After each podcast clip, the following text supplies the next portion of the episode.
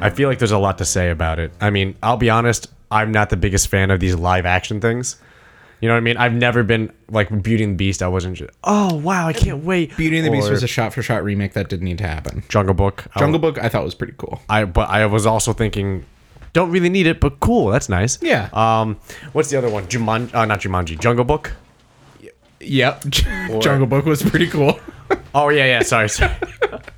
Covered Um, that one. no, the uh, the the Lion King, Yep. which There was technically isn't out yet, but Christopher Robin, which is Christopher like Robin. a sequel to the entire show. sequel or um, prequel. It was a sequel because it was all grown up Ewan McGregor, Christopher Robin, Right. With like weird live action. Mary Poppins. M- and Mary Poppins was originally live action. True, but they had to redo it. Yeah, th- it's yeah. That And one that- also technically was a sequel. Right, and now we have. Uh, This abomination. so when they said Ala- they're doing a remake of Aladdin, immediately I think we all instinctively say you can't, you will never beat Robin Williams' performance.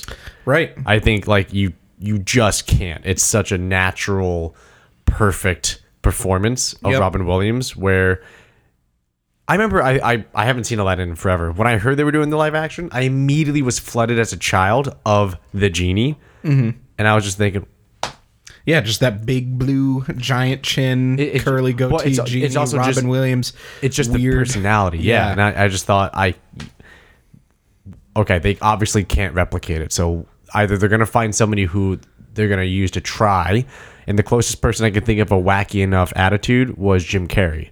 So I Yeah. thought they would go Jim Carrey. They're gonna animate the genie, like CGI style, kind of like which how they're, they're, doing kind of doing. what they're kind of doing. And then somebody said, "Oh no, they got Will Smith," and I went, "What?" like kind of close. Like What? he's got that weird bubbly goofiness, but not the right kind of weird bubbly goofiness. So they, I think they decided to just say, "Fuck it, we will never beat Robin Williams. We must go the opposite side and just go to the weird, strange They had side." a wall of actors, and they just threw a dart at it. They're like, all right, If you Will could cast Smith." somebody, who would you have casted? uh, I would have canceled the movie and Ooh, remade, props. remade another movie Props. in live action. Lion King, I'm super pumped about. Really? Yeah, bring that one on. It's directed by John Favreau, who also did The Jungle Book. Who also did Iron Man, Yeah, and Swingers right? True. and Elf. An elf. uh, weird track record that guy has, but um, yeah, he's great. And I thought the Jungle Book was cool, and Lion King was um, is my favorite Disney movie. you know what? I, I don't know if you would call it a remake or not, but you know what I thought was done really well? Mm-hmm. Uh, Jim- the newest Jumanji. I heard it was too. It was super good. yeah, it wasn't what people were expecting. Like one of those cash-ins that like, like this whole CGI remake of a beloved classic is already being done to death. With like, we got like three movies in the bag, and it's like okay, enough. Let's move on. Yeah. But there's this whole theme that's been going on for like five to ten years of just. Like the South Park episode, the member berries. Just remember this thing you used to love. Member. Yeah, let's make a sequel to Indiana Jones. Let's make a sequel to Zoolander. Let's make a sequel to Anchorman. Let's remake this movie. Let's remake that movie. Now, Let's Uh, this is an episode where I wish my friend Timmy was available for. But do you think, in your opinion, um, it's because studios are afraid to try something entirely different? Th- it's not it's not an opinion that's a fact like That's- okay, that- like it, it seriously is i forget exactly what i read or like where i read it from but movie studios don't like to take risks which is why like like a remake or a sequel that actually did was really well done was blade runner 2049 but all the movie s- studios saw it as a risk because that's not a super it's a cult franchise blade runner it wasn't like a huge blockbuster Right. and it kind of it flopped at the box, box office the movie was amazing and everybody loved everything about it but, But it was a box nobody office went flop, right? yeah Well, I thought a amazing, if you want to call it a remake, but an amazing re-entry of old culture back into today's culture was Star Trek, okay and uh, like the jj abrams yeah, yeah. the uh, Calvin line. the what It's the Calvin timeline. oh, okay uh, the USS Calvin at the very beginning of the first movie Yep. was instead of surviving and having a long history, histori- uh, historical Mm-hmm. career as a ship, it was suicide attacked. It was, it was suicide bombed, uh, the the giant mining ship, Yep. and it was Mm-hmm. That was like the Chris Hemsworth. That was, the uh, very first. I remember thinking. So I, don't- I think I said this before with Johnny on an older episode, but I'll I just do think it. we talked about. Star I think Trek maybe we before. did, Yeah. but I remember still like those first. Me sitting there thinking, I don't give a fucking Star Wars till I die. I mean, I like Star Trek. It like it was cool. T- it was a cool TV show, but just what is this movie gonna give me? Whatever. First five minutes, I was, holy shit! Like, oh my god. that's JJ. yeah, that was. Oh, They picked the right person to Oh, do that. They, they fi- they picked the. Per- I remember I remember thinking immediately, oh, this is different. Just when they did the sh- the s- the the visual shot over the bow, Yeah. and then they showed the interior shots of people running. Yep. And I remember thinking, whoa, this is different, because the way I always thought about it, and from a geek perspective, you can you can please give me your two cents. Hmm. I've always been a super geek when it comes to Star Wars. I- I, Yeah. think I've said that Same. to you, where it's just I want to know the ship layouts, the manufacturers, I the, would sh- know the everything galaxies. about this Yeah. universe. I love it. I wish I was there. Exactly. And the thing that I really picked up on was capital ships are always handled as uh, submarines. Mm-hmm. So there was they were always handled as submarine warfare. You have because it's kind of like water, right? You're in a complete dimensional Mm-hmm. You can't plane. leave. You can't go outside this ship. Right, but the movement, the maneuvers are the same because you don't have this. You Okay. don't have to worry about aerodynamics as you would within the sky. So Yeah. that's why they. I've always understood why uh, fighters, like the small space fighters, have always been more like airplanes in combat and Mm. dogfighting because they're faster, more maneuverable. But you have these giant ships. It makes sense they're less like giant, like flying fortresses, and they're more like giant submarines. That makes a lot of sense. And that's why they always say 30 degrees down or or hard to starboard or stuff Right. like that because technically they're operating the same plane as you would in the water. yeah, the, Right. you could turn off the engines and still And coast. still and still yeah. be floating and coasting in that or if direction. you're in a plane and you turn off the engines, you'd, yeah, so uh, the biggest thing I always noticed was in Star Trek every ship is like a submarine no matter what the size. So if Yeah. you have a frigate, you have an interceptor, you have a bomber, you have an exploratory science vessel, it doesn't matter. The only things that behaved as like airplanes and dogfights were the shuttles. And the shuttles were only used for transport. yep. They were never capable enough to fight. And was this like in outer space? This is all in outer space. Yeah. Yeah. I'm talking about Star Trek for Star Wars. yep, Basically. yep. Yeah. So I remember thinking, I always remember thinking that was the coolest difference between the two was Star Trek is so like unified with all of its uh, physics, with its with its materials, such Yeah. as their ships, as in they all move the same. Compared to Star Wars, you see crazy different physics with every Yeah. single thing because each thing has its own kind of you know existence of reality Yeah. inside that universe I rewatched episode seven, Star Wars episode seven recently, and uh it like there was one small thing that like broke my immersion for the first time watching that movie. oh no I, I mean, I could not say it, mean, but say I'm it. totally gonna. Um, Say it. the uh, first time they're using the Millennium Falcon, Yep. which was like just goosebumps for five straight minutes. They're like doing like they're dogfighting, like it's Right. flying like planes, which makes sense. They're in an atmosphere. they are in There's, atmosphere correct Like they have gravity they have to they've- worry about wind Yes. Exactly. There's uh, air resistance that they can use to like Yeah. do sharp turns, and then right after the two, three Tie Fighters are taken care of, they go straight into space, and they're like manu- like it, ju- it maneuvers the exact same way whether they're in an atmosphere or not, which makes no sense because like you're in the Millennium Falcon and you do like a hard right turn, like you're pushing against the air, and like you're if you do that in space, you're just gonna drift. you're gonna no, do like well, a if wide you, if turn. you did that turn in space technically instead of having that resistance and you'd be pushing back you'd just be going back sideways But Exactly. the difference and I will put you back to the immersion. Oh. Is that all ships have thrusters. And if you watch any of the original three movies, you'll see every time the Falcon lands, it has to it keeps shooting thrusters to like adjust. a like a, the the Moonlander or something. to to do mini adjustments so it can actually stay within a level plane. so you're saying when the when the Millennium Falcon in outer space where there's no air resistance and they don't have to worry about aerodynamics, Right. And it does like that hard bank, like it turns sideways and shoots off to the side.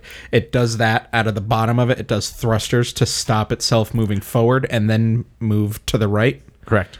Okay. And that's why it's I'm immersed. And that's why the physical dimensions still matter in those maneuvers because the thrusters have to be powerful enough to s- it's almost like horsepower and torque. Yeah. You have to have the ability with that kind of size ship. That's why TIE fighters don't really need it because they're a lot smaller. Yep. So they don't really need that kind of like giant push from the thrusters. Also, just the physics of TIE fighters is just a giant middle finger to physics. Yeah. Well, well TIE fighters are what? They're twin, uh, what is it? Twin intake engines, I believe. That's why they scream. Okay, you know, Yeah. you know more about the ships. Well, that's why they have- than I do. That's why they have that sound. yeah, yeah, it's because they're twin intake engines. That's why they also don't have hyperdrive capability because their engines give them faster speed and maneuverability. Mm. That's why they always rely upon deployment from a capital ship or, or deployment and ship. there was a a, uh, a line in episode seven when Poe and uh, Finn take the Tie Fighter.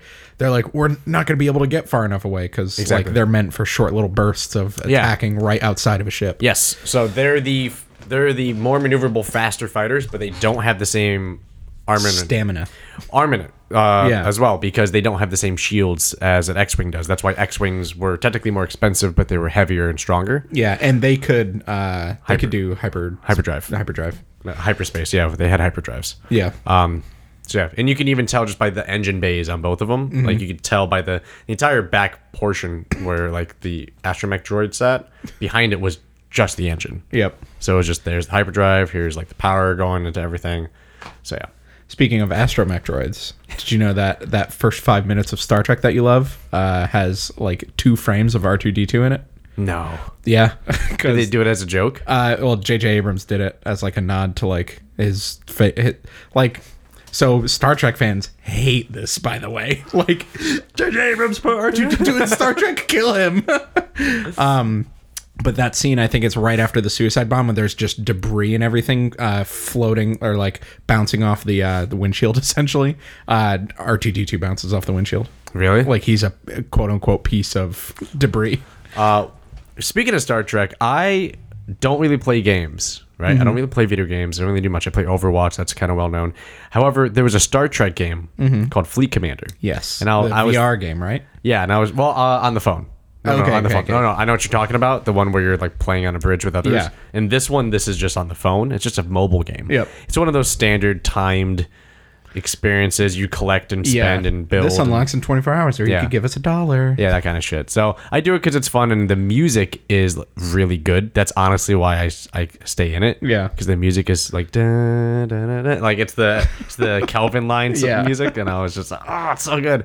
But I remember after I played the game enough, I got so jonesed for the J.J. Abrams ex- like experience of that universe again. Yeah. That I s- I laid in I put the phone down in bed, turned on my Apple TV, went to went to Plex where I, I one of my friends has it. yep Went to the exact scene where the Enterprise first gets deployed. When imme- when it's an emergency break, like we have a distress signal from Romulus, like we're deploying all cadets due to the main fleet being in sector blah blah blah. Yep. Please report to your ships, and they're all getting on their transports. Uh-huh. Yeah, they're all getting sent up, and then you see the Enterprise, and it's like, oh, it's such an old fucking thing. But then you get to the bridge, and Yeah. it's cool as shit, and it's all and like the, the lens flare, and then Sulu is they're trying to understand Sulu. The where's Commander? Blah blah blah. He goes, oh, he's sick. Like I'm. I'm Cad- I'm Lieutenant Sulu. It's just are you a pilot, Sulu? Yes, very much so, sir. I I just can't. Uh, I just got to get this figured out to get us out of here. And then I think it was Spock who goes, "Is the parking brake on?" or or or I think I think uh, I think Cap- I think Captain Pike said it. Yep. Like, is the emergency brake on? And he that's the goes- scene where it like scrapes out of the dock right it- uh, it- it's when he uh, tur- he like goes to warp. Everybody's warping around them. Yep. And then you hear the whole ship go like, "Vroom," and then it goes, and everybody just looks at Sulu, and Sulu's just, uh, and that's when he goes, uh, Lieutenant, like, and then Ah, so good yeah, and then when Pike goes, "Is the e brake on?" and he goes, boop boop, he goes, "Ready to go, Warps out. ready to go, when- ready to go on your command, Captain. Let's get to it." And then they go. It's so good. jj abrams man It's He's so got the good. golden also, the touch. Mm-hmm. guy who plays Captain Pike is perfect as Captain Pike. i don't remember who that is He has the perfect voice for Okay. Captain Pike. He has the look. The it, it was such a good cast, and then also like when they the coolest thing about that movie that made it so going back to like the submarine style immersion when you know uh, Kirk wakes up in Med Bay fights his way up to the bridge, and he's trying to tell them stop. We're walking to a trap. Hmm. Yeah. And finally, Uhura and Spock listen, and they go, "He- "He's actually very sound. This is a very good point. We might be going to a trap." And then when Pike goes, "Are we hearing any transmissions from the fleet?" and they go, "Nobody's responding." Then he goes, "Red alert!" And then they come out, and it's just—I mean, I'm- I'm not—I was never in the Navy, but it's that response when they come out and it's debris everywhere, and immediately it's emergency.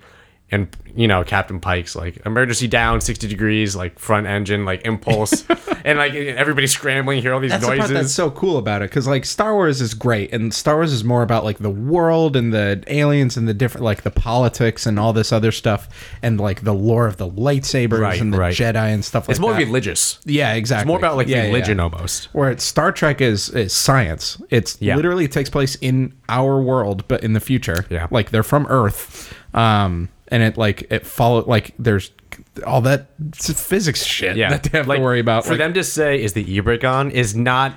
That's not weird. something in that's Star not Wars. weird. Yeah. Yeah. that's not weird. That's just they're all making fun of that, you Yeah. know. And it shows the movie when uh, in the beginning when he's driving his stepdad's like vintage muscle car. and Yeah. he's getting yelled at. It's like if you wreck, if you put a fucking dent in that car, bloop. This is- you know, it's playing like Aerosmith or whatever. Yeah. Like that's the cool part. And then you I think Beastie Boys. yeah, it was Beastie Boys, and then and then and then in that scene when they come out of warp and the ship's going like emergency down, and you see it trying to avoid it, and you hear like everything straining to try Yeah. to like immediately respond. It's just, it's so fucking good, man. It's so fucking good. It, I, did you watch the show? Like any of the shows? I so I the old watched. I movies? remember for a whole summer when I was uh, cooking and working at the at the pool bar at a, at the hotel in my town. I remember the whole summer. Um, Greg and Jade, two of my friends who I haven't spoken to in probably like five years, we all worked together and we would every day after work go to Jade's house, have a six pack that we would split, make dinner together, Nice. and watch Star Trek That's so cute. the next generation and i was always or voyager one Hmm. of those two i watched next generation first as a child that's what i watched with captain picard when i got Hmm. older that's what i stuck with because there's so many episodes then i got into voyager i didn't really care as a fan until that summer when i started watching it more and i kept thinking wow this is really deep writing Yeah. this is super super deep like it's not it gets existential and stuff. easily. It's Yeah. not like some drama. Th- it's not gonna be some kind of drama show. And I remember I said I need to watch the very first Star Trek. I need to see where this all. I need to see Kirk. Yeah. What is this William Shatner classic, obsession? yeah. And I remember thinking, first of all, it's so hard because the technology and the shooting and editing techniques and it's all so old. It's hard to go backwards like that. It is, but it's very easy to see why the original cast. It's almost like you can't picture anything different. It's so, It's so perfect. iconic, yeah. It's so per- like I never understood the Shatner obsession until Mm-hmm. I saw that, and I thought, oh, I've. It makes total sense why everybody's ob- obsessed He's with the this guy. captain. Yeah, he is Captain Kirk. Yeah. It's the manner like they set the tone for the universe of Star Trek Right. with how they did it, and that I, I had so much respect for that original cr- uh, cast. Like Spock is such an iconic person, right? Exactly. And I wasn't until I watched OG Spock and OG Kirk talk together where I remember thinking, "This is what everybody talks about." This is what everything is based on. yes, this was the foundation. You know, this Yeah. this was a new hope. Yeah. Th- It's literally like a new hope. This is what set the bar Yeah. for the entire universe. It's not in the sense of this is the best it gets, but it sets the bar as in no, you're in this. Like as a as a viewer, as a watcher, you are as the audience in this universe with me because of this thing. like this is what puts you in here with me, Yeah. and that's what sold me on it. So yeah. Also, the movies weren't that bad, especially with um, um, oh my god, Patrick Stewart. Yeah. like He's the- so good. The movie's based on the next generation. Yeah, he's so fucking good. Which uh, you know, the, like the new show that's in the works called uh, Discovery? No, I think it's called Picard. Oh, like really? he's coming back to Really? do yeah, uh, Captain Picard. He's so. g- I remember uh, my f- uh, my friend Chet, who was on, who actually was a guest on my uh, martial arts podcast, um, Takedowns to Breakdowns. He, Available now on yeah, Mm-hmm. your yeah, favorite he podcasting was a service. he, he's a huge fan of of Patrick Stewart. In college, he always joked and always pretended like to do mannerisms of Yeah. his.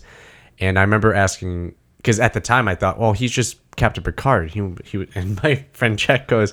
Uh, he's actually a professionally trained, like English traditional Yeah. uh, theater performer who has many different awards for X, Y, and I was like, no. He goes, look him up, and I did, and I was just, oh shit, I'm dumb. He's so. Why did he even do Star Trek? Like that's Star Trek was so beneath him. Yeah, exactly. Like this iconic role. Yeah. but it's so ben- it is beneath him. I was I was thinking this is why did they think he would say yes to this? Other Yeah. than they, they figured he would have fun with it, which he did. He Yeah. had a lot of fun. And once I went back and looked at Patrick Stewart's career and his life, his hobbies, it's funny how much they let him integrate himself into the next generation with the singing, with the acting, and the holodeck. Yeah. He did. A, I remember watching a scene where he was a pirate i- in the holodeck, and he was doing almost a classic performance of a theater production. and I was thinking, And like killing it. yeah, and I was thinking, this is literally what he's done before. That's why this is so fucking good. That's why this is so good. Even though it's a 10, not even, it's a four minute clip in a TV show in this one episode. This is like insanely good because he's that good of an actor. It's crazy. Y- yeah, he's good. Um, I've re- I've seen a couple episodes of the Next Generation, and I've seen the X Men movies, and that's all I've ever. And uh, was it Extras, the Ricky Gervais show that he was in? I- I He had haven't like seen a Extras. cameo in, I haven't in seen one Extras. episode. Um, it's brilliant, by the Yeah. way. Look up uh, uh, Patrick Stewart on Extras. On Extras? that scene is so fucking funny. He- he's a funny guy. Um, yeah. He's a funny guy he, too. he plays himself on extras and he's like giving ricky gervais's character like acting tips and oh, stuff nice. like that Nice. um th- is there like another role that is so good but is like quote unquote beneath the actor like i can't Uh, believe Iron Man for Robert Downey Jr. well kind of At he the was time, at the time. i would say not at the time because that's what brought him back like True, that's but keep after in he- mind that was right after Rehab. That was right right after. exactly But that was right after Robert Downey was doing like his best work. yeah like he did like chaplin and um, I, I mean, it was going downhill right before that because he was crashing and burning. But Yeah. I remember thinking he's gonna be a superhero. Yeah. okay. Because at the time, it's like, okay, I guess his career is on the way down. It's the same thing with Benedict Cumberbatch. He's gonna be a superhero. same thing with Scarlett Johansson. He's gonna she's gonna be a superhero. The only person in that that I thought was kind of fits is Chris Evans. Gr- yeah, Chris Evans is like, yeah, sure. Yeah, he's a That fun seems guy. like him. He's a fun guy. He he fits the role. He looks the part. He has great personality. Uh, Yeah, he Yeah. fits that. He he f- he's he should be a superhero. Yeah. but everybody else I remember thinking Mark Ruffalo is a superhero. There's- what But like, that's so good. like uh, what's Christian his, Bale, I also had the same thing. Well, I Right. mean, like, maybe I didn't because Batman is like a w- different type of superhero role. Yeah. You have to be like this rich playboy philanthropist, but you also be have to be like this dark, brooding Oh God, what's his name? Uh, Peter. Um, Dinklage? no, not Dinklage. Maybe it's not Peter. What's his name? He it's such a common name, and I keep forgetting it. Give me the role. Uh, he's in he's an Iron Man. He's um Jarvis. He was in the solo movie. Oh, why don't I know his name? Oh God, Tim, Timmy, Timmy, if, if, if you're listening to this, you have sorry. permission to slap me when you see me next time. He's Because also Vision. yeah, Ah, fuck, what's his name? it's so Keep going, oh, keep going. But anyways, um, he, I also thought not so much that he he didn't have the, oh, you know who else? Paul. Paul Paul B- Bettany Paul um Paul Bettany. There it is. Thank you, Paul Bettany. Paul Bettany. Oh, you know who else? The guy, the you know the guy. What's his name? He plays a scarecrow. Uh, Cillian Murphy. Killian Murphy. Killian Murphy. Yeah. is so fucking good. Yeah. Uh, I don't know if you've seen any of his Irish films. He is so good. The uh, wind that blows the poppies. oh, Is that, movie him? fucked me up. That movie fucked me up. Like, oh Jesus Christ. And uh, 28 days later. That uh, too. He main was good star in that 28 too. Days later. And then he's the fucking scarecrow. I remember seeing him thinking he's. I mean, he fits. He can do the part. He can do Yeah. the part, but he's But the then you're like- scarecrow. But it's Christopher Nolan, so like, it's pr- he's probably gonna be different. It's probably gonna be really good. I guess. I guess. I mean, uh, who would you say? Who would you say? Uh, I mean, because we were talking talking about Star Trek, very similar to um, Patrick Stewart was Alec Guinness playing Obi Wan Kenobi. Really? Same Yeah. thing. Like he was Yeah. a very successful actor, and then he was playing like the mentor role in the, hermit- space the hermit sci-fi- mentor role? Yeah, space sci-fi opera. You need to believe in the force. Luke. yeah, exactly. So good. Yeah. Who else? Who else? This is this is good. Uh, I'm just thinking of my reactions of roles, not so Yeah. much just what's their what's their background and that led to it. yeah, I mean, a lot of those Marvel characters kind of did, I think, a trend that maybe Christopher Nolan started with Heath Ledger, where it's like, what the fuck? Heath Ledger is playing the guy from. Uh, Wow, I can't remember that rom com. A Knight's Tale? Those rom coms he was in. No, Knight's ten Tale? things I hate about you. Oh, you're right. Yeah. Uh, like that guy is gonna play the Joker. Way to but Uh, ruin but the that wasn't Joker. beneath him. It wasn't beneath him, but that was like That was- now I'm that was just over thinking of him. like weird roles. Yeah, but like, that was where over him. before the movie came out, you're like, nope, wrong. Try again. Get a new acting director. Can you imagine everybody shitting on Heath Ledger for that role, and then that movie came out, and, and everybody he didn't. He wasn't even around to see Right. that. Everybody was like, "Fuck, that's the best performance anybody's ever given." but everybody just fucking lost their minds about it. Just Yeah. holy shit. yeah, I remember seeing that movie in theaters, and I was like, "This, this is a movie that like we're gonna be talking about for a long time." I I I think I, I watched that movie just for Joker. yeah, I just want to see him all the time. I, uh, I was scrolling through Netflix the other day, and I do the thing that I do where I scroll through. I'm like, oh, let me find something to watch. New new TV show, new movie, blah blah blah. Nothing. Okay, I'll just keep watching The Office. And I noticed The Dark Knight was there. I'm like, yeah, fuck, let's do this. Give me two more hours of Heath Ledger. In my life. just just oh my. you you just did one of his things in the movie though. Yeah. You you got a lot of fight in you. Yeah. exactly. I like that. I like it when he claps. Ah, dude, that apparently was uh, improvised. The Really? everybody's clapping because of Commissioner Jordan, and he's just staring at him, Yeah. Uh, Yeah. sarcastically clapping. just like kind of smiling. Ah, dude, it's so good. Have Fuck, that's good. Um Ooh, I you seen that picture of him skateboarding on set? Yeah. That's seen it. such a weird picture. Yeah. because that's like, 'cause everybody knows he did method acting for that role, and like people did not like being around him because he was super like creepy and cringy because he was the Joker, and people who act like the Joker are creepy and cringy, and he was doing that while they were filming the movie, but they were bored that the scene where uh like the whole chasing um, Harvey Dent through the streets and his truck gets flipped over and then he comes to stab Batman and spoilers Commissioner Gordon uh, arrests him. But they were bored and the Christian Bale in the Batman costume is just laying on the ground. He grabs his skateboard, starts And skateboarding ollies around over this- him? Ollie's over Christian Bale, and there's this picture of him mid Ollie. Yeah. Uh, in full Joker makeup and wardrobe over Christian Bale dressed up as Batman. It's perfect. It's perfect. And like it's it's like wallpaper worthy. You know who else uh, I'm thinking of? I'm thinking of um. I'm, I'm fuck. I just had it. I just had it. I was thinking of. I was thinking of another another role that was just so out there where you think, why did they? What did they see in this? per- Like perfect example is Heath Ledger. What? What did you, what did they see? Daniel Craig, James Bond.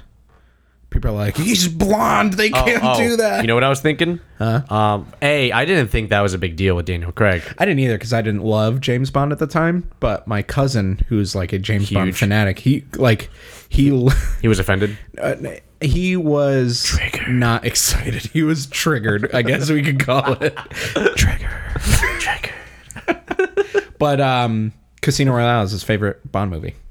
Okay. The- It ended up becoming his favorite. Oh, nice, nice, nice. Uh, um, because it's perfect.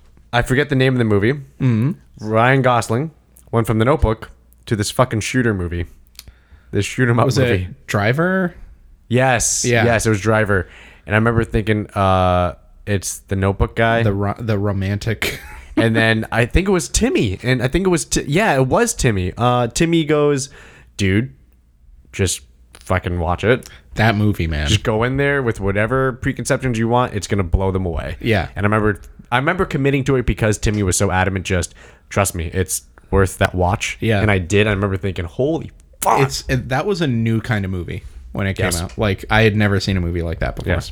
And now Ryan Gosling is that guy. Like he's the dark, broody, doesn't talk a lot, badass, don't fuck with him kind of guy. yeah. Like Blade Runner. Right. Right. Ah, dude, I didn't see Blade Runner Twenty forty nine. either. Uh, I haven't seen the OG or I that don't one. Oh. love Blade Runner. Sorry, everybody, but fine. it's it feels super dated. Like it's hard to go back and watch that. It's also a it's a noir like um, detective movie. Yeah. like there's not a voiceover. I don't think. I, I think in some cuts in the movie there is, but it's a like a detective like murder mystery type thing. You know, movies I don't like watching. Hmm. I don't like watching old movies that take place in older times. You know why? Okay. It's because it's too brutal. I like, Wild Wild West Braveheart? movies. Braveheart, Yeah. Wild Wild West. Um, I'm talking more like Wild Wild West slash, you know, basically any time where medicine and doctors and surgery wasn't the standard. Like anything. So besi- like you get shot in the leg and you're probably gonna die. yeah, that kind of shit because it's it's too maybe primal or raw is the word. It's almost too intense for me to take in now, which Yeah. is weird because as a kid I thought that was always thrilling. yeah. Always I loved the westerns. It was always thrilling to see the shootout and and see the arrows and see them eating a, a buffalo heart. Like that shit was always so No, seriously, that shit was always so so enthralling. the top three things you think of with westerns. You know, the shooting and the arrows and the eating a buffalo heart. Well, I, I was just thinking of scenes that like that that now What's, make me Ah, What is that from? Uh, the only thing I fucking- could think of is uh, it was, uh, Daenerys eating the horse heart. No, no, no. Um, it was uh, what's his name? Kurt Russell. Yeah, in uh, Tombstone.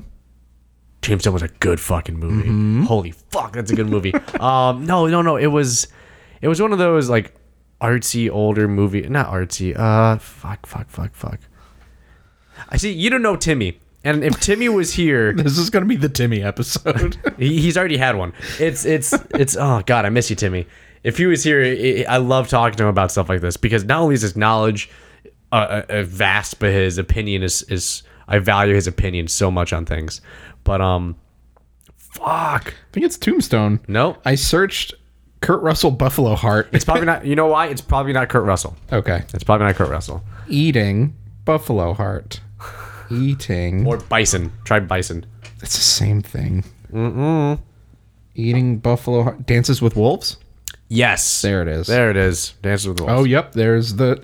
Yep. That, that that's what's happening in this scene that I'm watching. Yikes. Yeah. See, so that kind of shit now oh is almost too mu- like the most I can handle is the emotional roller coaster of nostalgia with Star Wars or the the thrilling ride of superhero movies that are done really well. And that's kind of all I can really handle as new movies, which I don't understand.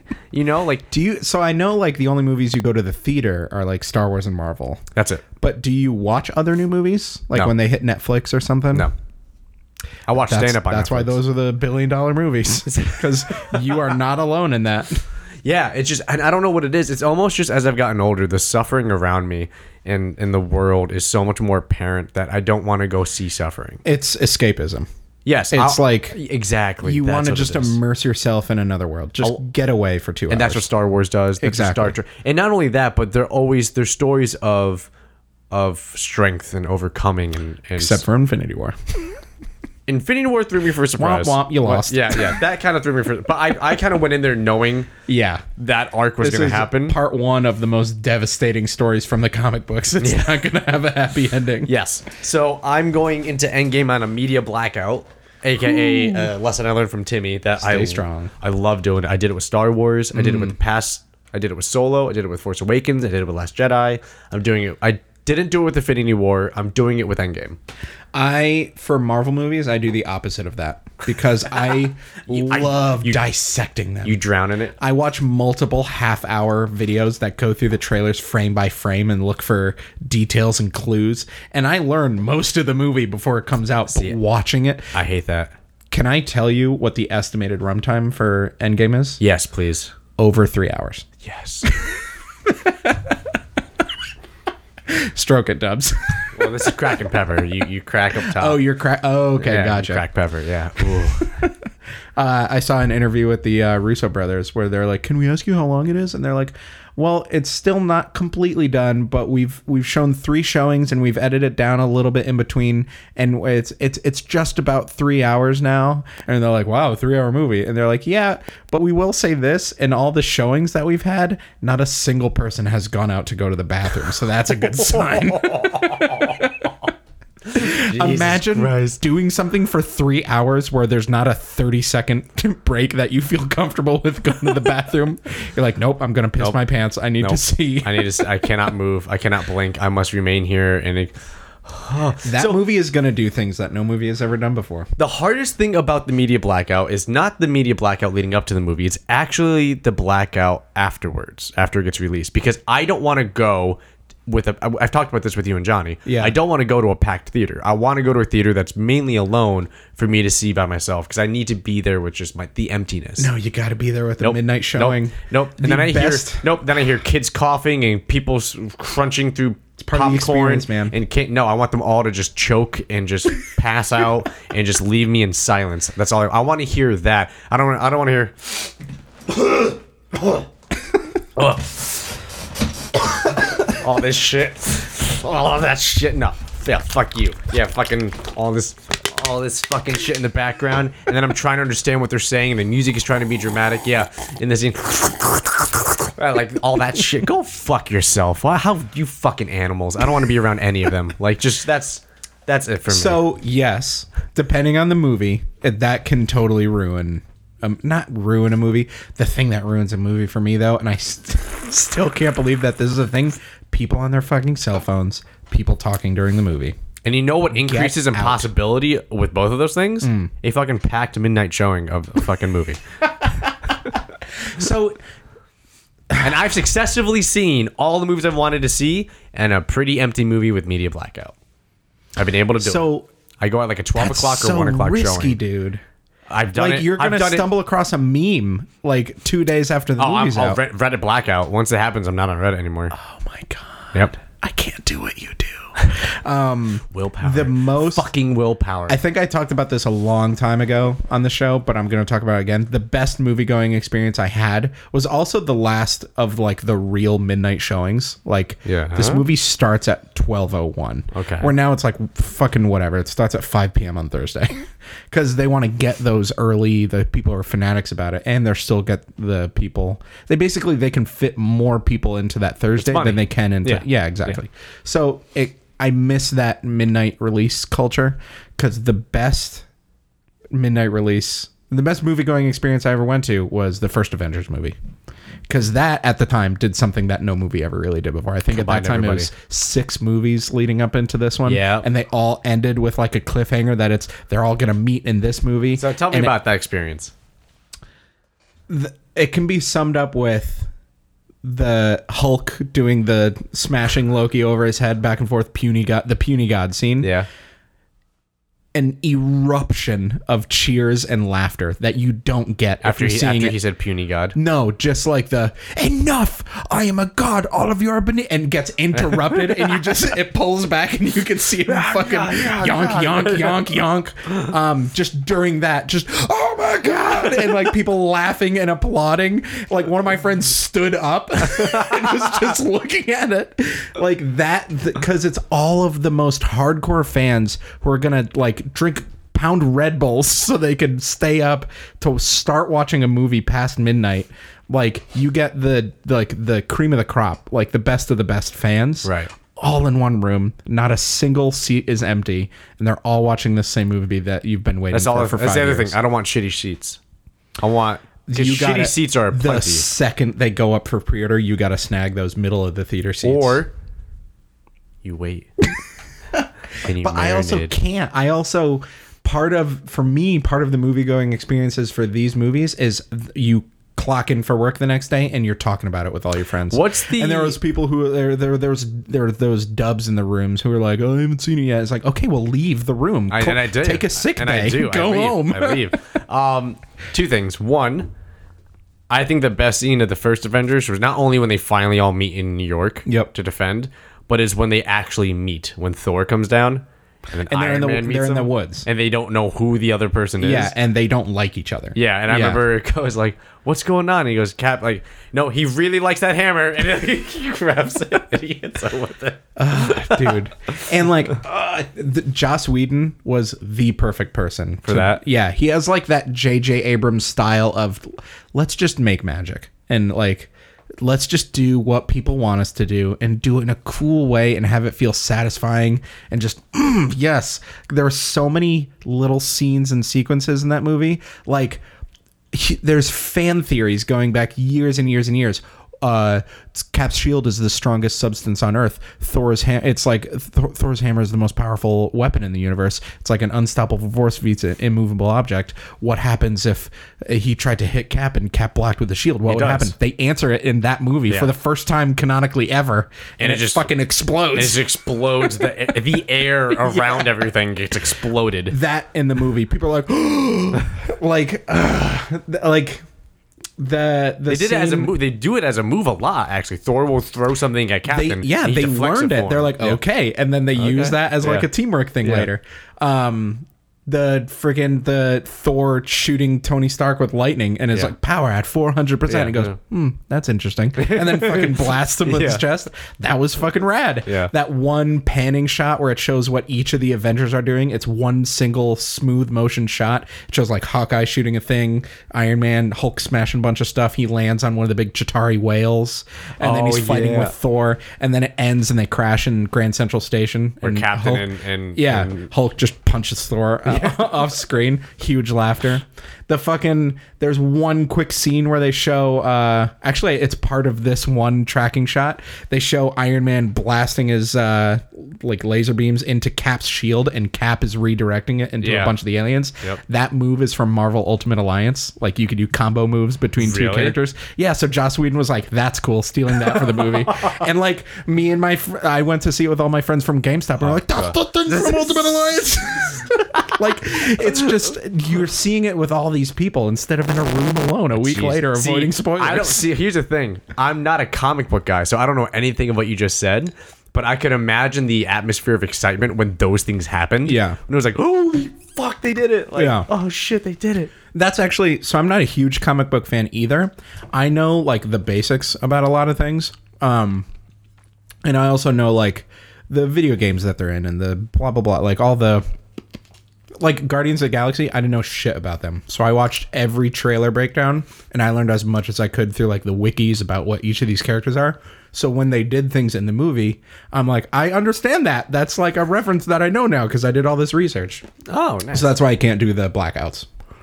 Like Captain Marvel, I don't know shit about. I don't so, know shit like about. I'm looking up a bunch of stuff about Captain Marvel because they're they're gonna drop references to for all the diehard fans out there, aka the Chris Robinsons who go, do a bunch of Wikipedia before the movie or comes out. the people who've been fans since they were kids and we collected comics. Like that's what's cool about the Marvel movies. They always do that. They always honor the original part of it, and that's Exactly. why I think it has such a deep fandom. Besides the fact that it's done well by great actors and actresses and all that other stuff, and good directors and um, an amazing studio.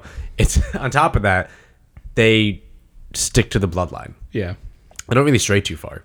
My other question was, uh, what's the longest you've sat in a sauna? What?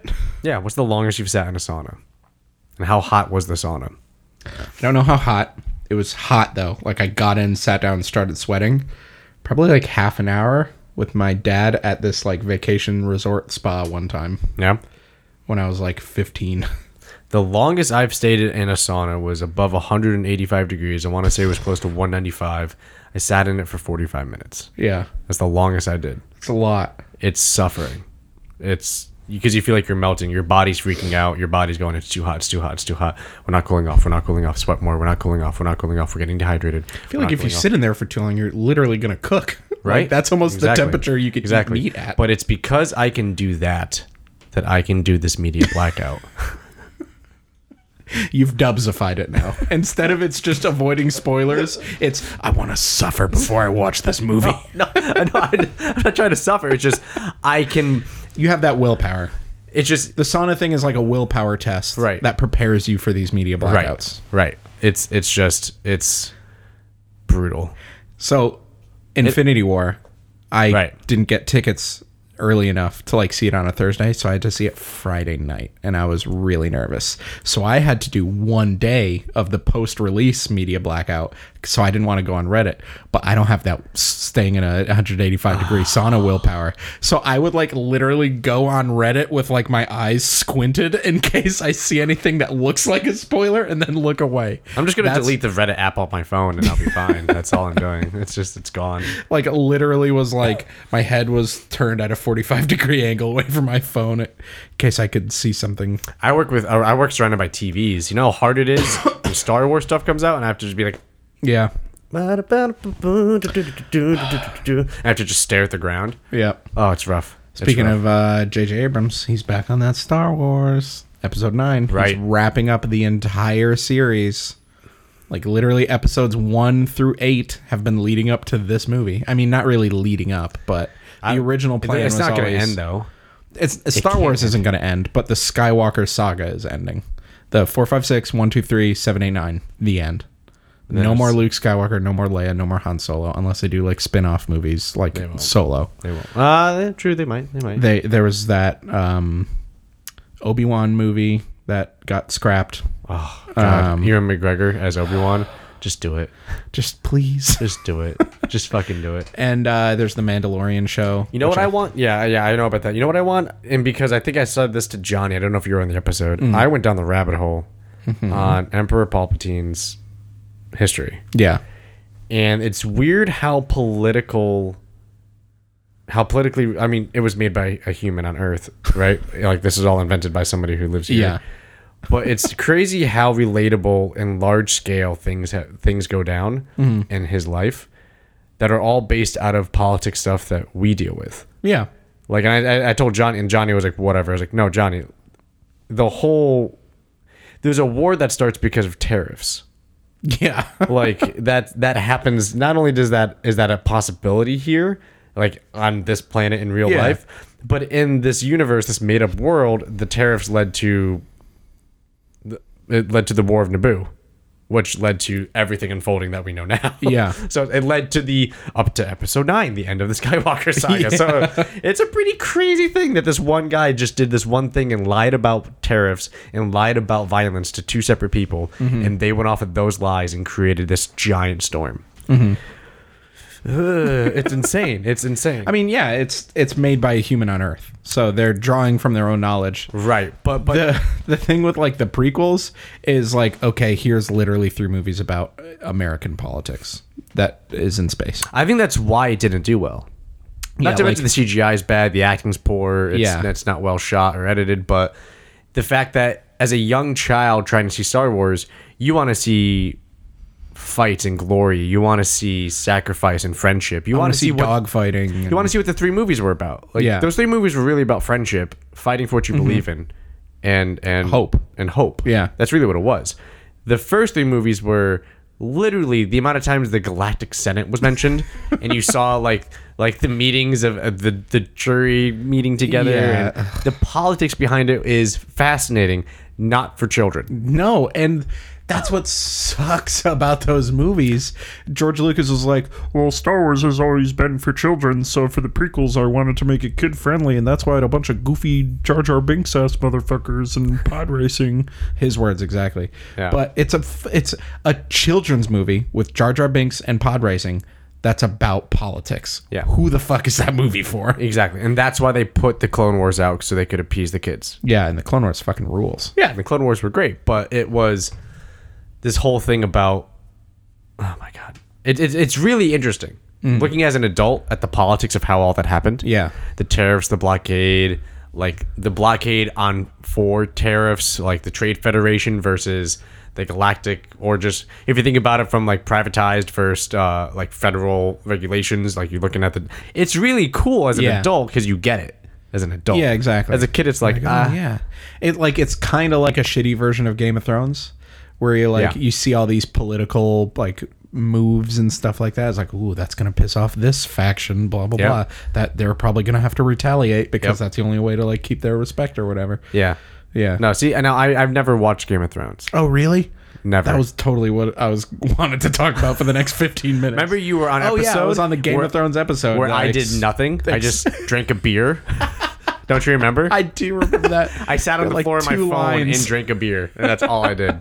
And I said, "Do I have to be on this episode?" Because I said, "Johnny, I can just go upstairs." And he was all, "No, dude, you're on. You're part of the podcast. You have to be there." And I was, I'm not gonna say anything. I Yeah. don't watch the fucking show. that's another thing that like so there's a couple people at my work who don't watch it and what i've been telling them is like listen i'm not going to tell you what everybody else tells you oh it's the best show ever even though it is i'm just saying that you're missing out on like a cultural event like this final season people are going to be talking about for years people have been talking about the show for years it's so good there are episodes where everybody comes into work next day and they're like oh my god i can't this changes everything blah blah blah and it's going to end now it's all been leading up to this nobody knows how it's going to end people who read the books knew what was going to happen but the guy who writes the fucking books does he's just been taking a crap for, for five years now and it's it's all it's all coming to this and you still have time to catch up because what i was going to talk about is what i did last year when i think it, it we were in the middle of doing this when we did the game of thrones episode i really wanted johnny to watch it and i turned it into like this fun work team building activity at the place we used to work and i made a calendar of like okay season 7 starts on this day there are 60 episodes of the show. So 60 days before this day, if you watch one episode a night, that way we can all talk about it and all those people who've never seen it before can have that feeling of like coming into work and talking about the new episode they just watched cuz you can't do that if you're watching it 5 years late and come in and be like, "Oh my god, remember that episode where that guy died?" It's like, "Oh yeah, I guess." But if everybody's watching at the same time at a s at the same rate, it'll be super fun. I started that again at my new work. Yeah. and I made a calendar and I convinced a couple other people to watch it. And I'm watching it way too fast. I'm like 12 episodes ahead because I can't fucking stop watching the show. It's so fascinating. And like this whole thing you were talking about with the the prequels once you're an adult and you could actually look at like the politics of like wow that's really interesting game of thrones is so that like there's cool like there's dragons and zombies and shit like that and that stuff is really exciting and like that star warsy like original star wars kind of way like this is just fun and exciting and oh my god i can't believe what's going to happen but there's also like betrayal and backstabbing and like hardcore politics like tariffs and like we like the we're running out of money in the budget we need more gold so we could pay these people because they helped us and we need them to help us again to like secure this faction of the country and whatever and that's fascinating dude and you were just talking about this is the reason i wanted to talk about game of thrones the the Palpatine like made these couple little decisions way back in episode one that like made this whole thing. That's what everybody talks about with Game of Thrones. Like, do One you ever guy think did about one how thing. this one guy fucked over this one person and started a war? Like, and you see the war build up in episode one. There's er, in season one. There's not a war going on yet, but you see it build up, and then in like season five, you realized how that thing that started season one happened because of this one guy, and you're like, fucking, he s- literally started all of this. It's fascinating, and you gotta watch it like three times to won't- I won't watch it, though. Absorb all of that. I can't watch it. Is it? I mean, whatever. I'm not going to be the guy who tells you it's the best show of all time, even though it is. We had this talk with Johnny. We had this talk with Johnny about how I can't do it. I convinced Johnny to watch it, and That's he's like, why- "All right, fine, I'll give it a couple No, episodes." But but it- two episodes in, he was hooked, and Well, he would no, I run know. into work every day. I know. No, it, it's I can't. I can't watch that. I can't watch Breaking Bad. I can't. Wa- You never watched Breaking Bad? That is actually the best show of all time. Like Game of Thrones faltered a little bit once it got past the books, where like the showrunners were no longer adapting an amazing book into an Right. amazing TV show. They were Right. writing a TV show where it's like, oh, you guys aren't so good at doing that, but you're still pretty good. yeah. Breaking Bad is perfection for five and a half seasons. How many seasons did it go for? It's five seasons, but the fifth sev- season was like extra long. Okay. Okay. so good. It's also on Netflix. I know. I'm Bang not watching. that out in a month. Not gonna watch it. Uh, I do want to talk about that scene from The Office that I randomly went on. The one that's like, You know, Oh, no, not- no, oh, you know why? It's because on Reddit I saw what's his name, Ryan. yeah, When he said, "I hooked up with her on on uh, February thir- February 13th. yeah, and I remember thinking, "Oh yeah, I remember that scene," and I, I thought, "Oh wow, they have a whole bunch of scenes. I, I want to look it up." I just looked up like the scenes with Ryan them, and Kelly Ryan and Kelly compilation. scenes, and I yeah exactly, and I and the second I started playing, like those first two seasons that I did watch, Yeah. came flooding back to me. I remember thinking, oh my god, this was insane, and when she. Well, guess what, buddy? I'm, I'm pregnant, pregnant. and I'm keeping it. She's like, "Are you sure? Okay, fine. I'll take you out. uh, Wear something nice. Blah blah blah. We'll go to a really yeah, nice restaurant." we'll. Uh, this is not the place. We'll uh, we'll talk. We'll talk about it tonight, and uh, we'll figure it out. And then she goes, "It's a date." Just lies.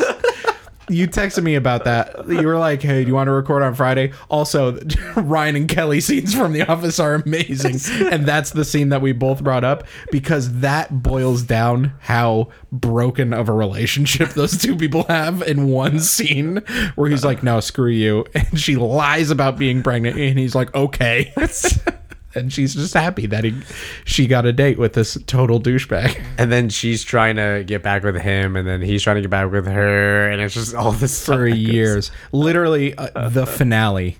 Like that keeps going until the finale Seriously? of that show. Yeah. like they're the opposite of Jim and Pam, where it's like, will they, won't they, will they, won't Yeah. they? They're together, they're not together, whatever. But it's just disgusting the whole time. I remember the one- the best scene. I think it was Kelly who did it to Ryan. She she goes up to Stanley, and when like Ryan's talking to Stanley's, Stanley's da- daughter, No, Stanley's daughter won't stop talking to Ryan, and Kelly is jealous of that and says, "Hey, I think Ryan's sniffing around your daughter." and then he confronts him. He goes, "Boy, you lost your damn mind talking to my daughter." like that. and Ryan's just, I, I, I, Uh, Stanley just yelled at me, which I think was the scariest moment of my entire life. I. the funniest thing too was, or not, not the funniest, but like the one of the coolest things too was oddly seeing Jim go from young skinny Jim. To when him and Pam are together, he's massive, thick Jim. Yeah. and I didn't notice that until I watched, I rewatched some highlights, and I remember thinking, Jim got big. Yeah. what the fuck happened? I think he started uh, acting in movies, so he had that like Chris Pratt transformation. Not to that extent Right. yet, at least now Yeah, he does. now he does, He's yeah. ripped and he's got that man beard. He's He's got like huge. a carpet on his Yeah, because face. he's uh, Jack Ryan. yeah, Yeah, and he's huge. I remember thinking, because I remember the exact scene when I think it was Jim or Jim and Pam were talking to, yeah, they were talking to Kelly or something, and Kelly said something along. No, it was Jim talking to Kelly, like, "Hey, how's it going?" She goes, "Oh, it's good. Oh, guess what I did last night?" And you could see Jim just be like in the fridge going, "Uh."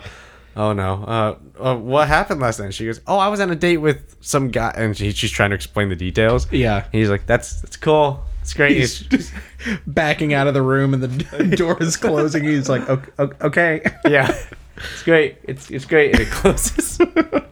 then the very next scene in the in the clip in the in the compilation, it was uh, it's then like him with Pam, Mm-hmm. and that's when he's immediately just boof. I remember thinking, wow, Got rid of that weird like baseball cap haircut. swoof, yeah. Yeah. and then but it's like his shoulders like got up, and I was just like, Jesus, why did he add two inches to his body everywhere? fuck, what the fuck you doing? I think uh, that first uh, that first like big movie that he was in, and it's not even a big movie now. Leathers. Do you remember Leathers? The movie with him and George Clooney on like an old like 1930s football team because they wore like the leather like aviator caps as helmets.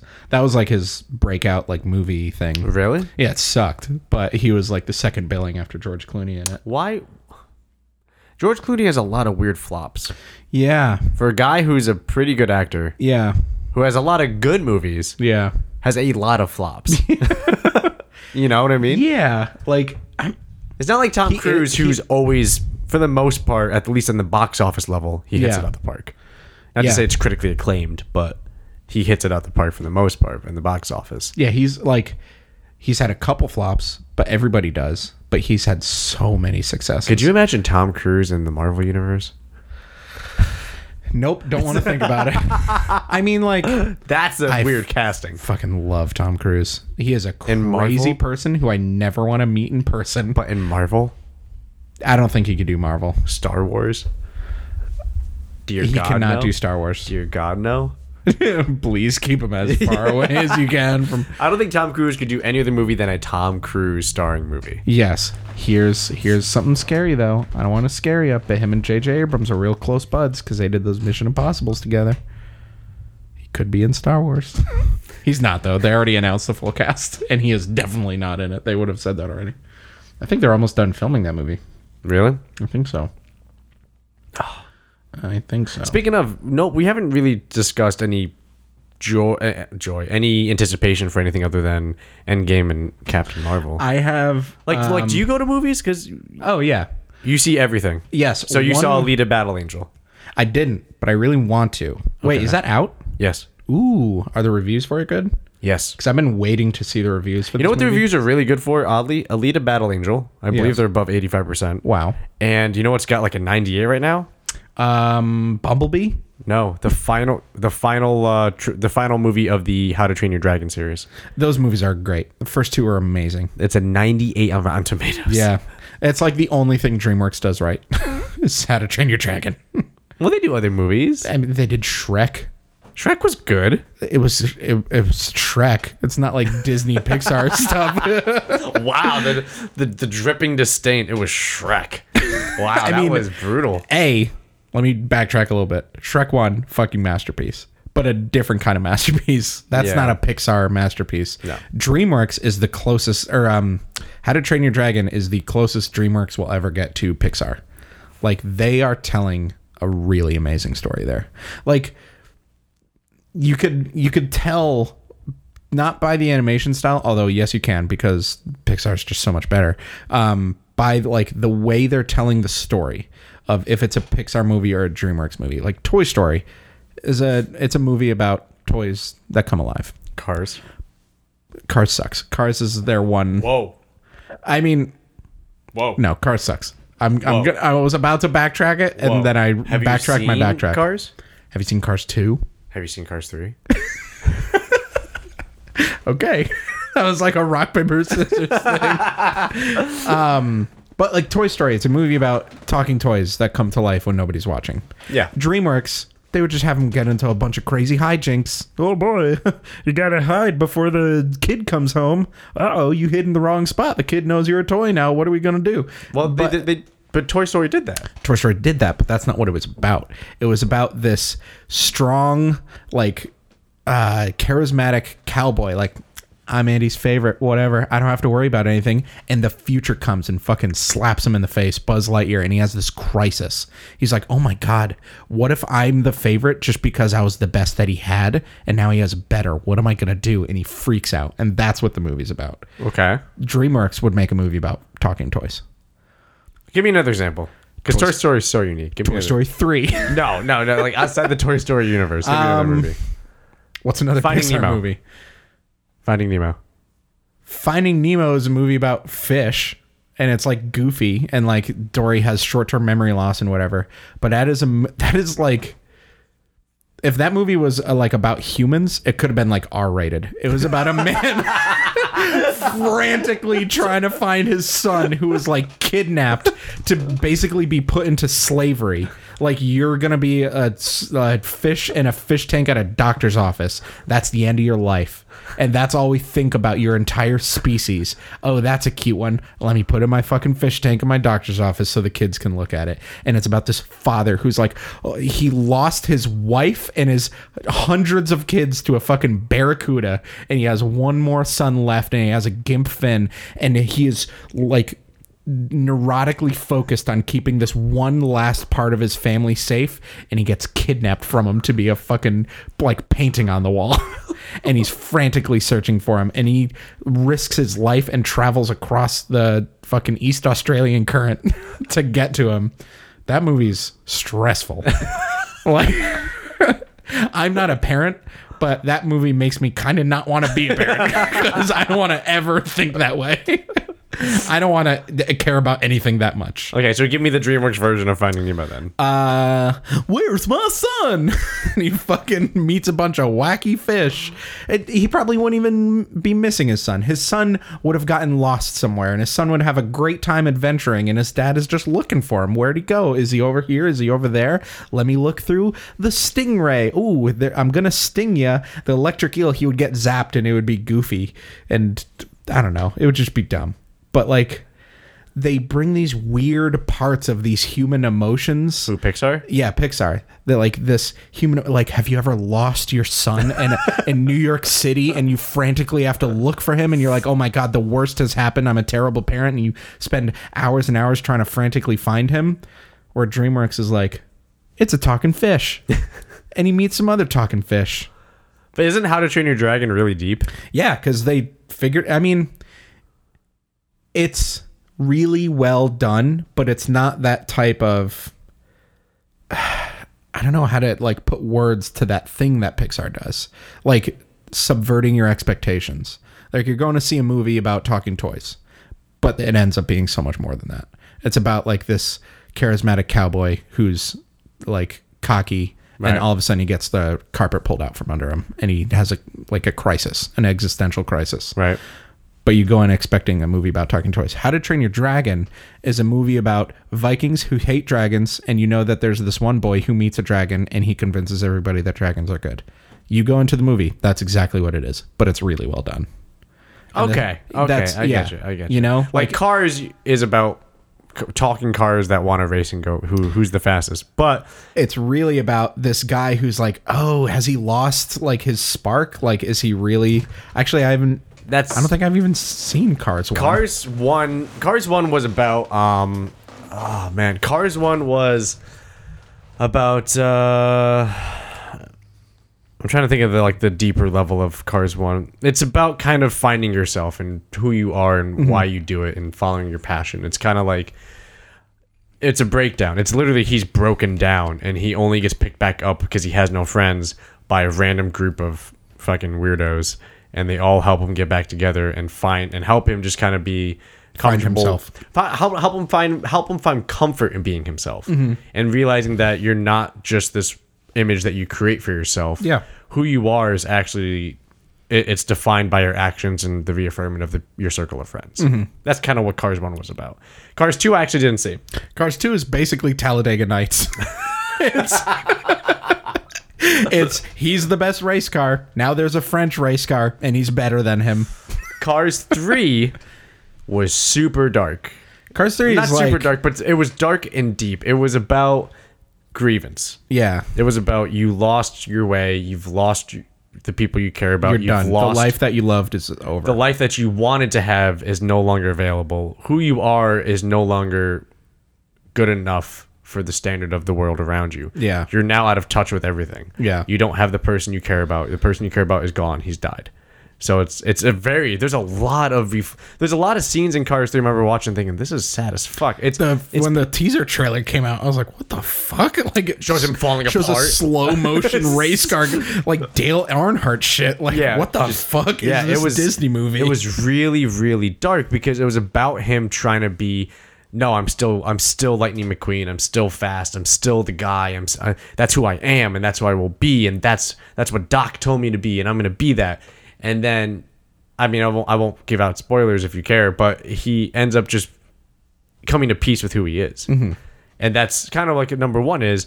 But number one is he's young, he's a teenager, and Yeah. this is now he's an adult. And it's Yeah. kind of something similar where like where our age is at, where I don't know about you, but I've had pl- unfortunately plenty of people I care about in my life pass away. yeah. Which sucks. I have too. Yeah, and y y it's horrible to deal with, but guess what? It's it's part of life, and it's something that we have to we come to terms with, you know. And that's kind of what he comes to term. He comes to term with that. He comes to term with moving on from your grief. He he he. It's it's a really it's really about overcoming grief, in my Yeah. opinion, and it's because of to- that. It's a dark movie. Yeah, it's really dark. how to like take it in stride and move on and keep going. Yeah, yeah. It's it's and it's also being told like and accepting you're not good enough, mm-hmm. which is another dark thing where it goes. It doesn't matter how hard you try. Sometimes you're just not good enough, and you gotta accept that. and you're just not gonna win. Yeah. and it's just like "Whoa, this is not how stories like, are supposed to be told. All of these things, they like, they also like trick kids into going to it, and they're like, "Ooh, a talking car? That sounds great!" Oh, I love And they go into it, cars. and they fucking learn a life lesson. God damn Yeah. it, mom and dad, you Yeah. got me again. yeah, no, but at the same time, Pixar movies hit you like in the not in the gut in the the sternum. nuts. No, in the sternum, like right in Yeah. the yeah sternum. Just Like Oh, fucking up, the beginning of up. dude, fuck up, fuck up. I remember why. fuck up, dude. Fuck up. I remember watching, yo, fuck up. I remember watching. It uh, fucked you up. yeah, well, I remember watching it thinking, oh, this is a cute movie. It's about a floating house. It's a Pixar movie. It's going to be good.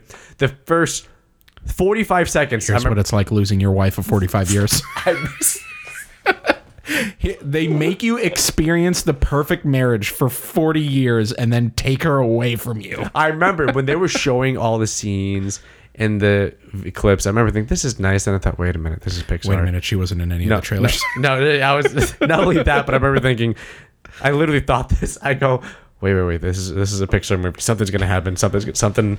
This is not gonna go the way I wanted to." And then, sure enough, a minute in, nope, Heartbreak. heartbreak. Yeah, Like, immediately. I think that's literally how it opens, right? It's how it opens. Like 90 seconds in, you're crying. Yeah. Dude, did you see the, the, the movie that hit me probably the hardest? Probably the most. You know what ground and pound is? Ground pound? Ground and pound? No. It's an MMA term. It's when you have you're in top mount on somebody and somebody's on the ground and they can't protect themselves because they're flattened out. And with both hands, you can just keep wailing on them like side to side. Usually, it's from the best ground and pounds. Usually from the back. So somebody's on their stomach trying to cover up, and you've got them s- pinned down. You're just whacking them on the left side and the right side of the head, just back and forth until they go unconscious or they get it gets ground and pound. It's just it's a brutal finish. You're just you're defenseless Yeah, it sounds like hell. that was the movie with emotions. What was the movie with happy and sad? Oh, um, Inside Out. That movie was. I got grounded, Pixar ground and pounded you. dude. I went into that thinking, "Oh, this is cool. Oh, cool. She plays hockey. I play hockey. Oh, this is a fun movie. This is cute. This is it. I've always th- thought this was cute. It was so cute and so relatable because she played hockey. I immediately forgot it was a Pixar movie. You you got attached. I got it. they they fucking got me. They like I didn't think about Pixar. I just went, oh, it's a nice movie. Oh, they're funny. Oh, that's Lewis Black. I know that voice. Oh, this is really cool. This is really Kelly cute. from The Office. yeah. Oh, that's that's perfect. Oh, and hockey and this and that and a family. This is nice. And then just got taken down. tried to get up. Back, Actually, had Actually, I wrist haven't- control. I haven't seen slammed that me one, back so don't down. spoil too much. Oh, God. but I, I want to. Let me put it this It's on my way: it list. was it's literally that sequence. It just you're standing, they get a single leg, you try to shoot back, they clamp down on double, they they swing, move to the left or the right, they get you on an angle, you fall. You realize you're falling and you're losing. no, you're you're down before you realize it, and then you got to go. I got to get up. So you po- you post up an elbow or hand. They immediately grab wrist control and yank it out. You're back down. They start moving their legs up. Now they're at your waist. You're freaking out trying to push back to get them into guard. You can't. Next thing you know, you're just getting. You're trying to escape the pressure and you're rolling over. And then it's just. it's just nonstop, but like in a movie way. like in a cute Pixar way for Yeah. like an hour. that Just, kids love. I remember- That's a crazy thing. Like I've watched all these Pixar movies as kids, and because they're so good, I watch them again as adults. I didn't pick up on any of that shit as a kid. No. just like the raw emotions of it, but I didn't get it. Like that's why they're so good too. Like as a kid, I didn't realize that Woody was like this super cocky guy that was like, "Oh, I got nothing to worry about. I'm the top of the world. Andy loves me. W- We're great. Nothing can ever go wrong." And all of a sudden, Buzz Lightyear comes in and he has this existential crisis, and he tries to murder him and get rid of him.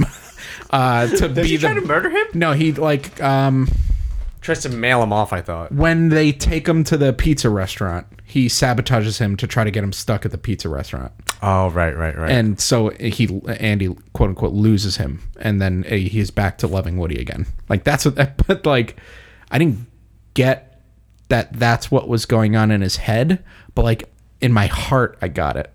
Like I knew those feelings, I just couldn't think of them yet. Like you're a kid and you you don't know how to put words to those emotions. But like you have that like jealousy and that like You understand it. yeah. You understand the raw emotion. Of it. Like he went to a kind of a dark place for a little while. and he's like, everybody loves me. Andy loves me. I'm gonna get this fucking new toy lost at a pizza restaurant with no one to love him, so Andy will love me again. Speaking of the casting for Woody and and Buzz Lightyear, perfect. Weird and out of nowhere, but perfect. Perfect. Fucking Tim Allen and Tom Hanks. You can't find a better voice pairing I- in a movie. I and think they're iconic now. It- it- it is iconic. Yeah. it's like it's crazy iconic to think that, you know? Have you ever seen the behind the scenes of them like doing the voiceover work for No. those? So Tim Allen is just he's Tim Allen and he walks into the studio and he reads the things and you kind of you know like every time you see guys doing voice acting they get a little animated. get into it, yeah. but fucking Tom Hanks is like when he does like the what are you talking about? Like he's fucking moving around the studio and he looks like Woody with his looks like, like floppy Woody. arms. Pull yourself together like that kind of so good. So, you and the hockey. Yeah. That's like a little connection that probably made you feel closer to the girl from Inside Yeah. Out. Me and fucking Woody. Because uh, I forget how old Andy is in Toy Story 1, but it came out when I, I was basically, I was the exact same age as Probably like eight or ten. something like that. I was the same age as him, and my parents. I loved this movie. My parents got me a Woody, uh, and my cousin had Buzz. And on the bottom of Woody's boot, I wrote Chris and Sharpie, Really? just like Andy. And I fuck, I was so I was actually I was younger than Andy because I was a ring bearer at my aunt and uncle's wedding, and I was so in love with this toy Woody. And I had the pull string, and it would do. There's a snake in my boots. Like it was the Oh, shit. official toy from the movie Woody. Oh, shit. That I'm sure like was the hot Christmas item that Oh, year. That was like absolutely. impossible possible to find. But my parents Absolutely. fucking paid Dwight Schrute four hundred dollars for one like a week before Christmas. Um, I walked down the aisle at my aunt and uncle's wedding holding the ring pillow in one hand and Woody by the other hand, and like I just had him with me the entire day of the wedding, and like I still have him. He's at my parents' house in a Rubbermaid thing. Um, Oh, so you're, you're preserving them. I mean, like, I just can't get rid of that now. Oh, no, Like, that's what I'm that was saying. my favorite toy from. Oh no, childhood. no, no, no! I'm I'm not saying it's bad. I'm just Yeah. saying you're preserving them. Yeah, it- like my kid will have them probably. Right. But Toy Story 3, they made a lot of very specific choices. It came out like 13 years after Toy Story 1.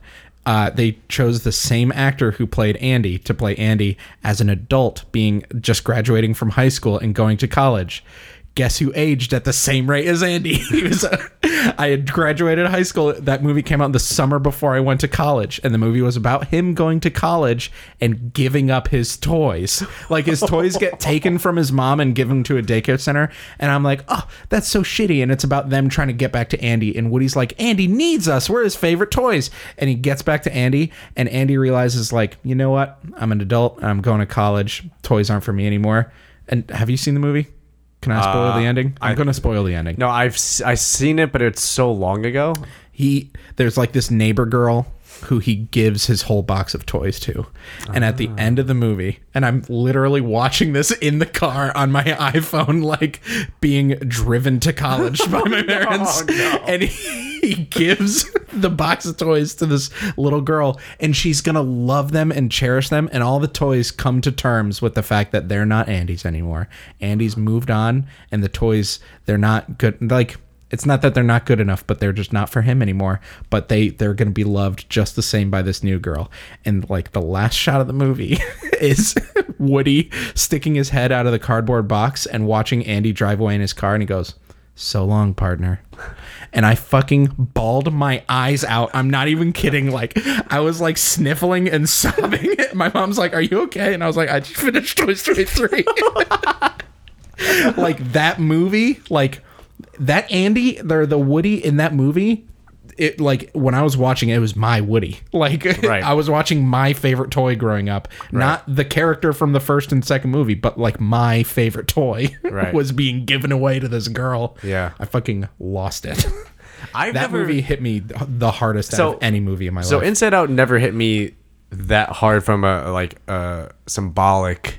Oh, she plays hockey. I play hockey, so it's the same because they like touch on it twice. yeah, it It was just it- something. I was just one of her character. It was just hockey's not common in, in the states. So Yeah. when they said, "Oh, you get ready for hockey practice," I went, "Oh, she plays hockey. Oh. That's so cool!" Like th- that was it. Yeah. Right. And at the end, there that she plays hockey, and I was like, "That's awesome, hockey." so that's it. But it's the emotion because it's about emotions. There's so many scenes about emotions in that movie that I that we all have been, that's I think this is why this movie hit so hard. We all I literally I'm pretty sure everybody goes through just lit- from puberty. Yeah. we we can't help it. It's hormones. Yeah. and It's the movie, all your emotions And the fucking movie firing touches off and base fighting on and- Mm-hmm. not understanding these emotions. And I remember not understanding the emotions But I didn't understand it until looking back. Looking back, I, I, I know I was a piece of shit, angsty, angry person for a very long time because of my emotions. And that movie put it in very non ambiguous forms for me to, to see it. Yeah. And that's why it hit so hard. Yeah. Like, I, the only movie I've really, I think, cried to. Ha- like, well, the most recent movie I cried to, I think I, we talked about this, was Miracle. and that was it. Just because. but it's because. I that that movie's a tearjerker. But it's because that scene when they're skating and they're they're they're going like Mike Ruzioni. when they're doing suicides, it's it's part of. So I always joke now. I like I always say uh, one day I'll be a hockey player, right? Because it's, how do you call yourself a hockey player? And it's kind of the same thing. How do you call yourself a guitarist? You know. So for example, you've heard my band's music. I have guitars all over the house. I play guitar. Yeah. But I don't. A lot of people look at me as a guitarist because of it, but my definition of guitarist is not that. My definition of guitarists are my friends who are guitarists, who are practicing scales. Yeah. Who Like they do it. it's their life, right? So you could technically, s- am I a hockey? Yes, I understand I'm a hockey player, right? I, I've come to terms with that identity, but there's a certain level, especially in a sport like hockey or something physical like hockey, where it's a lot of suffering to get to a point where you're efficient enough to play. It's a lot of, and this is what I always love telling kids when I would work with little kids. It's you got to get back up Yep. there's literally no other thing to do. Either you want to play hockey and you get back up because you have to stand up, or you just don't. You just give up. You don't play hockey anymore. You don't play hockey. And sometimes kids will just sit there and just and just be overwhelmed by that. Just I can't stand. I uh, what do you mean I can't stand? Because they're not used to skates. But that's that feeling. That's what I love about the lesson of hockey is just you have to start off from the gr- literally the ground of falling on your elbows and your ass. Yeah. And, s- and like losing your feet and tripping. Ah, Fucking falling on ice sucks. but I love, but it's the best lesson to say that hurt, but get back up. Yeah. And that's the part. So when you, that's just the basis of just a skate. And then you talk about, you know, doing drills and shooting the puck and playing a game. You get to a point where it's kind of, oh, no, you know, the scene that really did me in was when the guy has the contusion on his leg and he comes in and he goes, "What are you doing with your gear off?" And he goes, "Doc says, Doc says," I, and he goes, "Yeah, yeah, you got a bad bruise." And he goes, Yeah. "You know what? Why don't you put on your street clothes? Because I don't have time for your fucking weak candy ass." And he goes, "What?" And everybody goes, "Yo, come on, coach." And he goes, "You shut the fuck up. You, bet- you guys better wa- worry about your own game because none of you are playing well." And then he says, "You know what? Yeah, put on street clothes. I don't got time for quitters." And that's that touches a nerve for s- anything related to a hockey player Yeah. because to be called a quitter means you're not playing hard enough. And not even playing hard enough. Being a quitter is against the definition of being a hockey player because if you were a quitter, you wouldn't have played hockey. You would have given up when you kept tripping. You would have given up when you couldn't turn going the other direction. You would have given up when you couldn't cross over. You would have given up at so many points. An, a huge obstacle to overcome at every step of the way. Yeah, so to say you're a quitter, and then on top of that, the that's why the ph- I think that's why the philosophy within hockey and the culture is you're supposed to bleed for your teammates. Mm-hmm. You're supposed to suffer for your teammates because guess what? We all suffered to get here. Yep. So we're all going to suffer together and get through this. Such a through good our dub suffering. sport. So yeah, so that scene got me like fucking like, "Whoa," like I got like so emotional because he goes uh, he goes you want me to skate on one leg and he goes and he says like something along the lines of if you, you can't and he goes I'll fucking skate on one leg and then he's like freaking out he's does. like you want me to play hockey I'll show you how I'm a, like I'll show you who's a hockey player and then he ends up- works. and, and it works and he's playing on it and it's funny because right before that scene like he's he goes oh fuck how bad is it is he okay he's like really concerned and Doc goes Uh, the Kurt Russell. yeah, he goes, it's a it's a contusion. He goes, it's a, it's a contusion. So what? he goes, you know, it's. He goes, can he hurt it if he plays more? He goes, what? He goes, can he hurt his leg if he plays more? He goes, well, technically no, but it will be very painful. He goes, okay, and then he goes in and he has that speech like. Dude, I gotta watch that movie like tomorrow. Right, but like that scene as well, like, that hit me so hard too because I've always wanted to be called a hockey player. I've always wanted to Yeah. identify as a hockey player because I've gone through similar sufferings. Did I play Pee Wee and Bantam? No. Did I try to play on a club team or get to D3 or something? No, I didn't do anything to those levels. Mm-hmm. But the struggle of playing hockey is the same for everybody. It's it's a borderline. It's the end. The, the the payment for entry is this level of suffering Yeah. for everybody to play, Exactly. no matter what. So to see that scene was so emotional because it touched a nerve in how I realized that I still haven't quit and I keep trying, and Yeah. that's when I was like, "Fuck it!" I w-. and I've done it. I've uh, I've been hurt, and I've played with busted legs and ankles and feet, and Yeah. screwed up my hand and my wrist, and I'm still playing a game. It's just, it's just that part of that. It's just so weirdly accepted, where the only time you're really told not to play is when bones break. Yeah. That's real. Literally, that's it. Like you I- do serious more damage to yourself after I was that. playing an adult league game, and like my we were playing until my friend broke his finger, and then he said, "All right, I can't grip the stick. I need to go." Yeah. And we were like, we like, understood it, but he almost had to announce that, guys, I'm only being forced away from this bench right now because this right hand doesn't work. My hand is no longer working. Yeah, because I he can blocked physically He, he not blocked play. a shot with his fucking hand. yeah, you know what I mean. Like, and that's that's the last time I, I teared up, but. It's just fucking like the, the emotion of it, you know. movies, man. When's the last time we saw a miracle?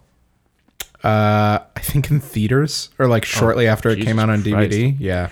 It's probably the best shot hockey movie that's ever been done. Yeah. And because like, they the- used hockey players. I was gonna say the best thing they did. They there's a I saw a behind the scenes thing, and they're like, we have two options. We could get a bunch of really good actors and teach them how to play hockey, or we can get a bunch of hockey players and teach them how to act a little bit. And they went with option B, and they all fucking killed it. and it was hilarious because they put them all in like vintage gear. Yeah. and they all had to like play vintage gear and they Kind stu- of relearn hockey. yeah, to and they studied the plays. So Yeah. all the plays you saw in all those games, they're actual from The game plays that footage. happens, yeah. yeah. So that's what's so crazy. and they about it. used real footage like Yeah. when they like won the game Yeah. it cuts to the olympic tv footage yeah Oh, it's it's sick and on top of that it, what was really cool was like those are high level players that they got and they were i remember seeing this behind the scenes too where they said how did you how hard were some of the scenes with these guys who didn't act and they said surprisingly not that hard because a lot of they're already in their environment yeah and they've experienced everything that these guys experienced. Maybe they didn't win a gold medal. Yeah. They experienced great great victory and great loss and great adversity, issues with teammates. They've dealt with issues with coaches. They've been playing hockey as their entire lives. They Yeah. have it's not hard for them because they were referring to the victory, the end. They said Yep. we had to shoot it a bunch of times. But it wasn't hard because they've all won state championships. they've all won- had that feeling of like over of overcoming Overjoyed, Yeah. yeah. So it wasn't that hard to just tell them to act like you guys just won that championship. Exactly. They all have done it. So they all knew what it felt like to have that great win. they they took away the tough part of acting which is act like you've never done uh, Yes. act like you're doing this thing you've never done before Yeah. no no just like rewind time two months Yeah. to that time you won that thing yeah. It's like, hey, remember like uh like two years ago or a year ago when you just won like the national championship? Just Yeah. Pretend it's that. Remember when your coach pushed you way too hard when you were doing suicides?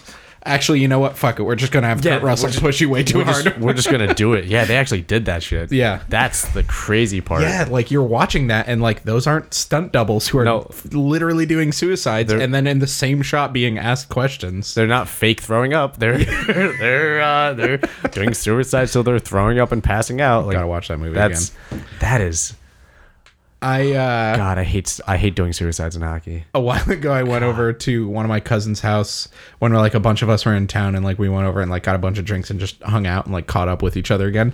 And they in their basement they have like a couple amplifiers and a drum set and like microphones hooked up and they just like jam and fuck around. And they were doing that one time and one of my cousins was particularly drunk and he was kind of like singing and kind of bullshitting and doing whatever. And then I went upstairs and started talking to my couple cousins in the kitchen, and we could still clearly he- hear them playing downstairs. And all of a sudden, it sounds like he's just talking over the music. And then the music kind of died down, and we realized that he was reciting perfectly word for word the locker room speech from Miracle. in its entirety, he, he now has it memorized. And he- Does he play hockey? no, he just fucking loves that movie. He loves that movie. I think he did play hockey in like high school or something, but it was so we were like, is that the speech from Miracle? and he's doing it in his Kurt Russell impression. What's funny is that like to me that speech wasn't that, It, w- it wasn't the Inspiring. super memorable part of the movie, but, but it wasn't also a super inspirational speech. Yeah, it was just your boilerplate locker room speech. Yeah, like Mighty Ducks had better speeches than that, right? I mean, Quack, quack, quack. dude, that was a deep movie. That was a Disney movie, and that hit the feels too, man. Yeah, That, that was the knuckle puck got you right in the sternum.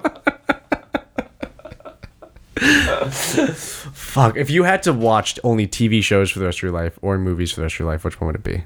TV show. TV. You can only watch TV shows Oh. or movies for the rest of your life. You can go back and as far future, like both Yeah, ways, so forever. My brain immediately went. It boiled down this to: could I watch either every movie ever made or ever will be made, or The same would thing I- for TV Could I shows. give up The Office and and the other TV shows? Oh, wow, Um, it's hard, right? think I would have to say TV shows because of the way I'm able to digest them.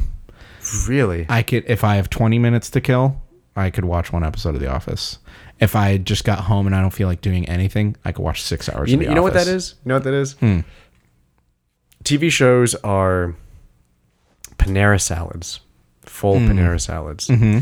and movies are the full combo with soup and sandwich. Does Yeah, that make sense? you could only have one full salad. Okay, well, let, let- okay. Let me let me put it this way: it is the difference. TV shows are a single Sh- Shake Shack classic with a small fry. Sure, that's that's that's TV shows. Movies are triple triple animal styles with large animal style fries from In and Out. Both are great, Mm-hmm. but when you go- when you when you have those two options presented, your mind immediately goes, "Oh boy, that's a lot of in and out for me to do to deal with for a session." Because that's how I feel about movies. Like, oh, that's a big commitment. It's a That's time commitment. Not only time, but that's an emotional roller coaster. There's going to be for You're the gonna most. experience the whole arc. Yeah, exactly. like it's not just little Yeah. tidbits in a TV show. There's, oh, you know that was tasty. Ooh, it got me excited. You know, when you watch a movie, you go, you get the whole thing is just like, oh fuck, there went, oh no, somebody, ah, like it just goes up and down, up and down, up and down. yeah, up and yeah, down, up yeah. And it's In just- two hours, and then it's and then it's over, lot. and you're like, and down. Do you remember Lord of the Rings? Yeah, How dude. fucking heavy that shit was. yeah. I mean, that was long. It Yeah, felt like watching an but- entire season of a Do TV show. you remember how you left watching uh, Two Towers? I'm trying to think. Yeah, that one ended on like a next time on Lord of the Rings. What? Well, like, yes, that movie was a big roller coaster. A lot of shit happened in that movie. A lot of the shit fucking happened. Merry and Pippin. Oops, they got killed by orcs, and we accidentally burned their bodies. Oh my god, never mind. They're in this forest. Oh my god, Gandalf's alive. Oh my god, huge battle, overcoming odds. We're losing. We're gonna die. They're coming in. has arrived. Gandalf, fucking boom. Deus ex Gandalf. It's like on the third day, look to the north. Yeah, and it's just. as the, as the red sun rises. to the yeah, west. exactly, exactly. Yeah, or whatever it was. Yeah, and then it's just all the horses come up, and it's all the riders of Rohan, and it's just oh fuck. Fucking cutting through the orcs like butter. Yeah, Yeah, dude. that move in Return of the King Dude, watch Game of Thrones. It's- it has nothing on Lord of the Rings. That scene does. That on the on the dawn of the third day when the sun rises look that scene happens in season 6 of Game of Yes, Thrones. but then in, instead of Game of Thrones, though, you then have Return of the King. Yeah. you have that fight. You have Yeah, the fight at that whole- Gondor. that's a 3-hour fight. you have a fight at the Gon. I, I fight the fall of Gondor, or Yeah. uh, the attempt to fall at Gondor. Yeah. Right. The the Battle of Pelennor Fields. Yes. You have fuck. It has a name. It has a fucking chapter name. Yes. You have Game of Thrones versus that. You have the Battle of the Bastards in Game of Thrones. Yeah, but that's one thing, and that's not the same. Y- okay, you know, I think literally, if you're not going to watch Game of Thrones, that's fine. I think you can successfully watch this one episode, season six, episode nine of Game of Thrones, and like that might be it. You might be like, "Holy shit, that was amazing!" Still not going to watch the show, but that fucking episode is it's the Helm's Deep battle and the Pelennor Fields of just that like it's it's the best battle scene of any media ever. I'm not even joking. Like that's what people called it after the episode came out. Like that fuck Lord of the Rings. that episode just stomped Lord of the Rings into the ground. I'm dead serious. The best war scene for that time period, or the best war scene ever. Like swords and shields. Okay, and because I was gonna say bows Saving and Private arrows. Ryan comes to mind. Yeah, no, that's So like you- yeah. I was gonna say, if you th- are you trying to compare the two of? No, no, no. Like swords and shields. Okay. Horses, bows and arrows. Ne- Okay, okay, Next. okay. Next week, I'm just gonna come over and we're just gonna watch that. You- so you know what I usually do when, like, back when Game of Thrones, when we were working together, and Game of Thrones was like, you know, the hot topic. Thing, Yeah. I would people would ask me, I would tell them I don't watch Game of Thrones. It would be the expected You don't? response. so I would pull up in front of them, like, okay, what episode did you just watch? And they would tell me, and I would find the synopsis on IMDb, Yep. and I'd read it in front of them, and I said, oh, did this happen? And they would say, yeah. And I Oh, would say, did this person betray this person? Yeah. And then did this person give an icy stare to this other person? and they go, yep. And I go, cool. Well, now I'm caught up. And that was it. So that was It's so dense. There's just so much what, what I there. did, or No, no, no, no. You're not so dense. The show is. I thought that's what you were There's saying. every second of that show is amazing. I don't doubt it's amazing. It's just, you- have you never had that feeling of, re- of rebellion against I the totally status have. quo? Um, I, I'll fucking never watch The Sopranos. I don't give a shit. That's me with Game of Thrones. Yeah, That's me with Breaking. I, I get it. I I'm, I just implore you, please change your mind about those two. like you're literally missing out. I feel I feel bad because like I Breaking Bad. We don't really talk about that kind of genre of stuff much. well, what is the genre? It's like Drama. crime thriller. But it's so unique. That's what's so interesting about that show. It's literally chemistry teacher gets cancer, realizes that he could make a lot of money selling meth, gets way too caught up into that, and things get really bad and how he deals with it and he's a genius. Like not actually like he's not like a superpower genius, but like He's not Tony Stark so genius. clever. Yeah, no, not like Tony Stark genius. He's just cle- like clever. You can weasel his way out of any situation. Game of Thrones is what was good about the politics from the Star Wars prequels, with like Lord of the Rings level action and s- like s- budget and set design. Like I watch that show and I'm in that world. Every character is amazing. The w- like the way every character interacts and reacts to things that happen make perfect sense. Like, yeah, that character hates that character, so the fact that they did XYZ to this person, this person would probably retaliate like this, and they do. And it's just, it's watching a chess match. E- Everything makes perfect sense. There aren't twists just for the sake of twists. There are twists because you're like, I didn't even think that that person would know about this, but this is totally the way they would react. And holy shit, this is so bad. This person's totally playing this person. They don't know it yet.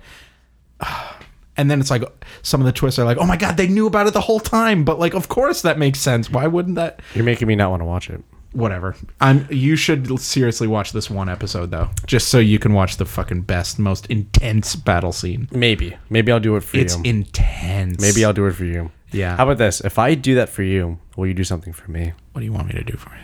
I want you to come and sit in a sauna with me. Really? Uh, deal. Deal? Let, let's make a day out of it. we'll sit in a sauna, hate ourselves, and then just go and watch the most tense, stressful hour of TV. or we watch it and then we could talk about it in the sauna. Sure, yeah. That sounds better, right? I forgot to tell you, I was gifted a Xbox One. Oh, cool. That's what it is. The newest right? one, yeah. Right. The it was current not one. the 4K one. Yeah. But yeah. Nice. Do you play Xbox or not? I have PlayStation. oh, a lot of people have PlayStation. A lot of people do. A lot of people have PlayStation. Yeah, uh, one of my friends, cool. my friend uh, from work, he bought the 4K one. and He was, Oh, hand me down. yeah, he was saying, I literally will not touch this anymore because there's no need to because I have a 4K. Do you want it? And I said, I, the last s- console I had was a PS3, so sure. Yeah. I haven't played anything since the PS3. So I just set it up, so I'm excited. I was going to say, if you play, you should tell me games that you would recommend. the the games that I would recommend are literally all PlayStation 4 exclusives. So I apologize. Like what? Maybe you could trade it in and get a PlayStation 4. Like what? uh God of War, Uncharted. I think the well, I wouldn't super highly recommend the Spyro trilogy, but that's what I've been playing. Shadow of the Colossus. There's some good shit. Spider-Man game is PS4 exclusive. So what does Xbox have for exclusive? Halo, Gears of War, Forza racing games, as Sea of Thieves, that like cartoony pirate game. Like uh, that's the reason I have a PS4. 'Cause, like I've like jizzed all about like these amazing PS4 games I love. Like it was when uh, I think the last Johnny episode, I couldn't stop talking about how amazing God of War was. Yes. It's like one of the best. It was a good episode, and I, gaming I'm still experience. sad that he hasn't seen Mad Max Fury Road in full HD audio. That'll be part of our uh, our day. We'll sauna. We'll do Battle of the Bastards. We'll have Johnny over and watch. we got we got to get like surround sound, We really do. HD. Which like my my apartment is officially out because I live in a newer, even smaller apartment. wait wait, it's officially up. out Why? because uh, I actually I got rid of my surround sound system. So, what if I doesn't bought exist you anymore. a surround sound system and then we returned it when we were done? I mean, we could. We'd probably just have to do it during the day, though. we could test it out. We Uh, were just testing it. We were testing. it. We didn't like it. Wasn't loud enough. We could do like a sound bar or something, though. No, we'll do like the full Bose, like four. Seven point one. yes, yes. Let's fucking do it. The full 7.1 Bose surround sound with the subwoofer. I'm like seriously so excited to have Wha- you watch this episode of Game of Or Thrones. has to like has to like like like map out the room for the best sound, and then you can play it, and then fucking watch Mad Max with that shit. Yeah. And have Johnny sit in the middle of the room, and just like and like we'll just sit back and just Exactly. watch him watch it. exactly. That's exactly what I would do. I would just watch him watch it. Got to get like a, a car seat, like a driver's seat from a car, and have him sit in that. You know what I just found out? Uh, today, I just found out I was reading it. Dead Mouse. You know Dead Mouse, right? yeah. Dead Mouse. I found out that I think it's Sony who does this, who I think he copied. They have a suspended room where it's not touching the ground, it's floating inside another room. And inside this room is where they have all of their like sound. That's where Uh, his sound studio is. he has one like this apparently. And because it's off the ground, you have a full equalized experience of noise and vibration throughout everything. He is a crazy audiophile. Which is weird because I feel like his music is good. Yeah, It's great. some but- of his like more experimental stuff is like like just audiophile like you have Yeah. to it's less about like the melodies and the whatever of the music even though that stuff is great but like you get a nice pair of headphones a really nice speaker and you just l- l- it's like chocolate it's like it just feels so good No, no, it- there is a certain feel, certain feel to his music from just the sound quality alone. Yeah. where you can you can almost tell just by the sound quality. You just go, this guy knows what he's doing no, no. I, I was gonna say I always go, is this Dead Mouse? yeah I always, and I goes, yo, yo, who you playing? He goes, oh, it's Dead Mouse. Like, oh, I figured. Like, you, you can just tell just by the way sounds come in and Yeah. leave. It's just, Yeah, It's exactly. done so expertly. It's just, instead of like the algorithm to make the most people happy to make me the most money so I could go on tour. which is kind of why I don't like him as much because I'm a sucker for the stupid pop big room Yeah. shit. yeah, like like give me a fucking bass drop. Like I, like I'm just I'm not a f- true aficionado probably of of E EDM. I think he has a he has like a short EP album that he came out with a couple years ago called "Where's the Drop," because everybody that's what everybody Yeah. complains about his music. I do like how he is so s- he's so sharp in his responses to the community he's that he technically rules over. like like that everybody kind of like looks towards as well. That's the guy that that that's kind that's of kick this off. yeah, that's the dude that fucking does it so well. Yeah. and it's funny because he makes fun of everybody. I remember, um, I remember one of my coworkers. Uh, he he showed me a video, or he played me the song when he made fun of uh, I forget who it was.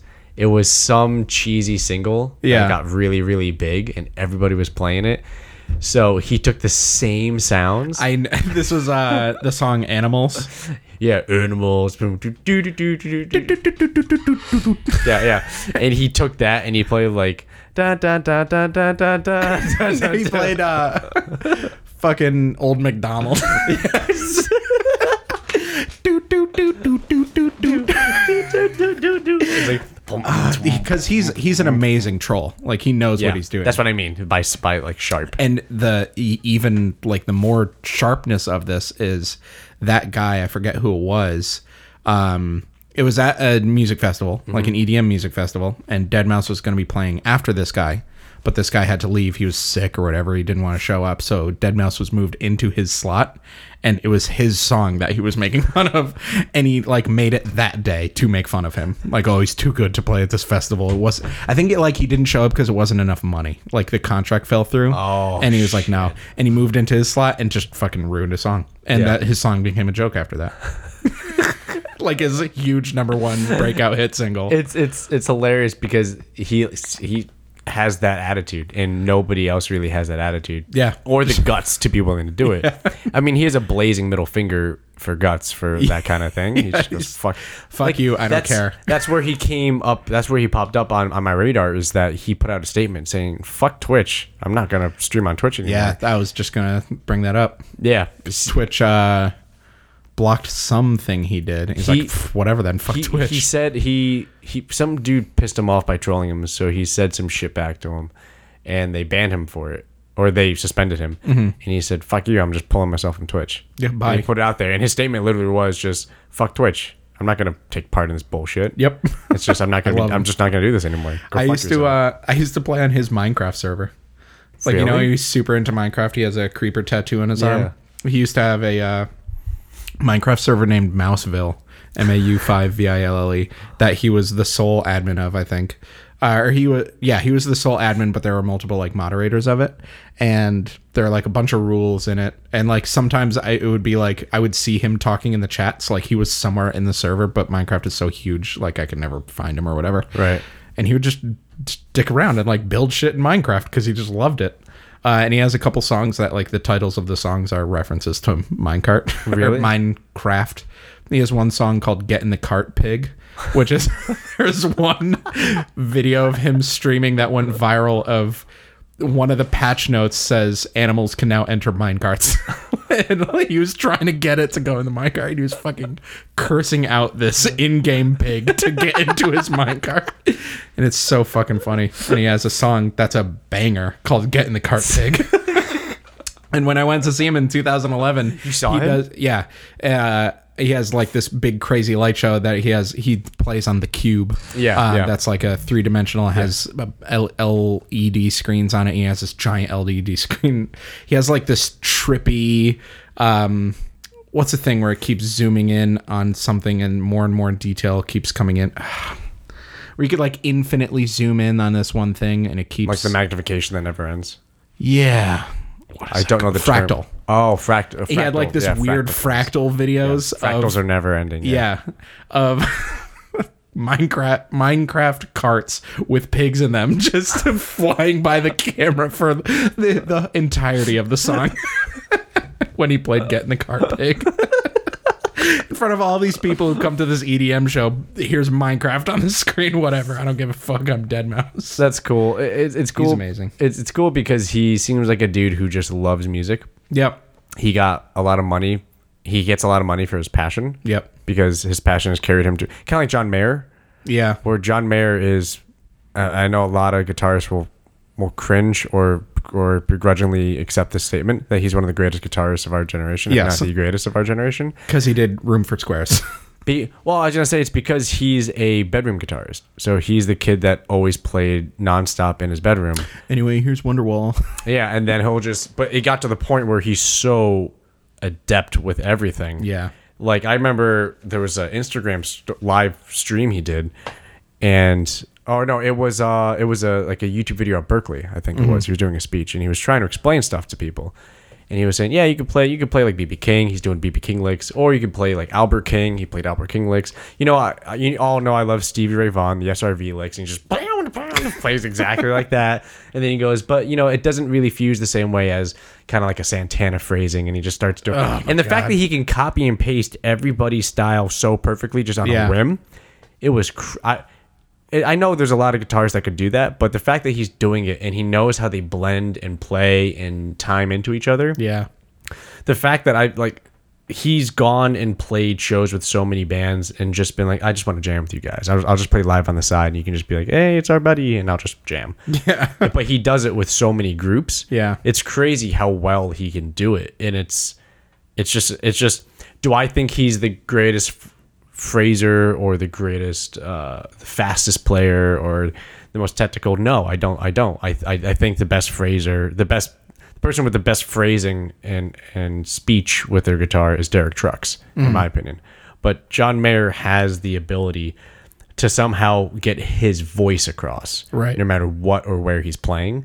You can hand him any kind of. In- Don't get me wrong. He he has. He definitely has his own signature lick and like uh, uh, chord progression style for most things when it comes to his leads, but it's him and he can bend it to any genre really and it's weird how he's able to do it i remember he did the solo for a fall out boy song when they covered beat it Beat it, yeah. and i was thinking what the fuck is he gonna do and he played it his style Yeah. but he played it like a classic rock riff he did style. like the because you know who did the solo in the original Beat It. that was eddie van halen right Exactly. Yeah, exactly And he did like the John Mayer version of Eddie Van Halen.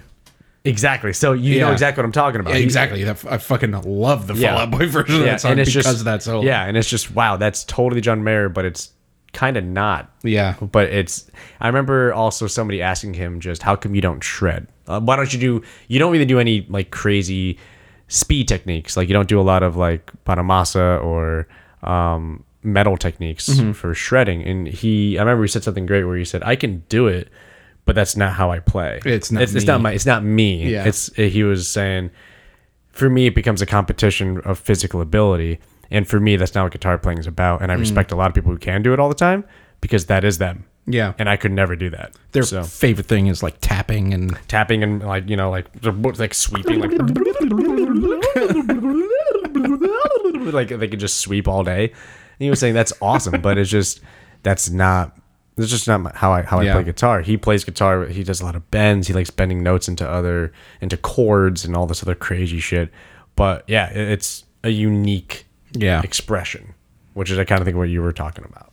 he's good. With somebody who's just a u- unique expression. Everybody go listen to that Fall Out Boy cover of Beat It. It's so good. I'm gonna listen to it in the car. Everybody go watch Mad Max Fury Road with high definition audio. And then Battle of the Bastards. And then Battle with of the high Bastards. definition audio, I would say. Because like that fucking episode, man. Yeah. It's a roller coaster. Yeah. Um Yeah, anyways, I'm gonna show you a dead mouse clip when we get off air. All right, cool. But uh anyway, speaking of off air, have a good weekend, everybody. Oh, oh, you're not, we're probably not gonna record for a week or I something. won't be here next week. yeah. Where are you gonna be? Uh not in America. Okay. That's as specific as you'd like to get. All right, enjoy your week off. Enjoy Not America. Yep.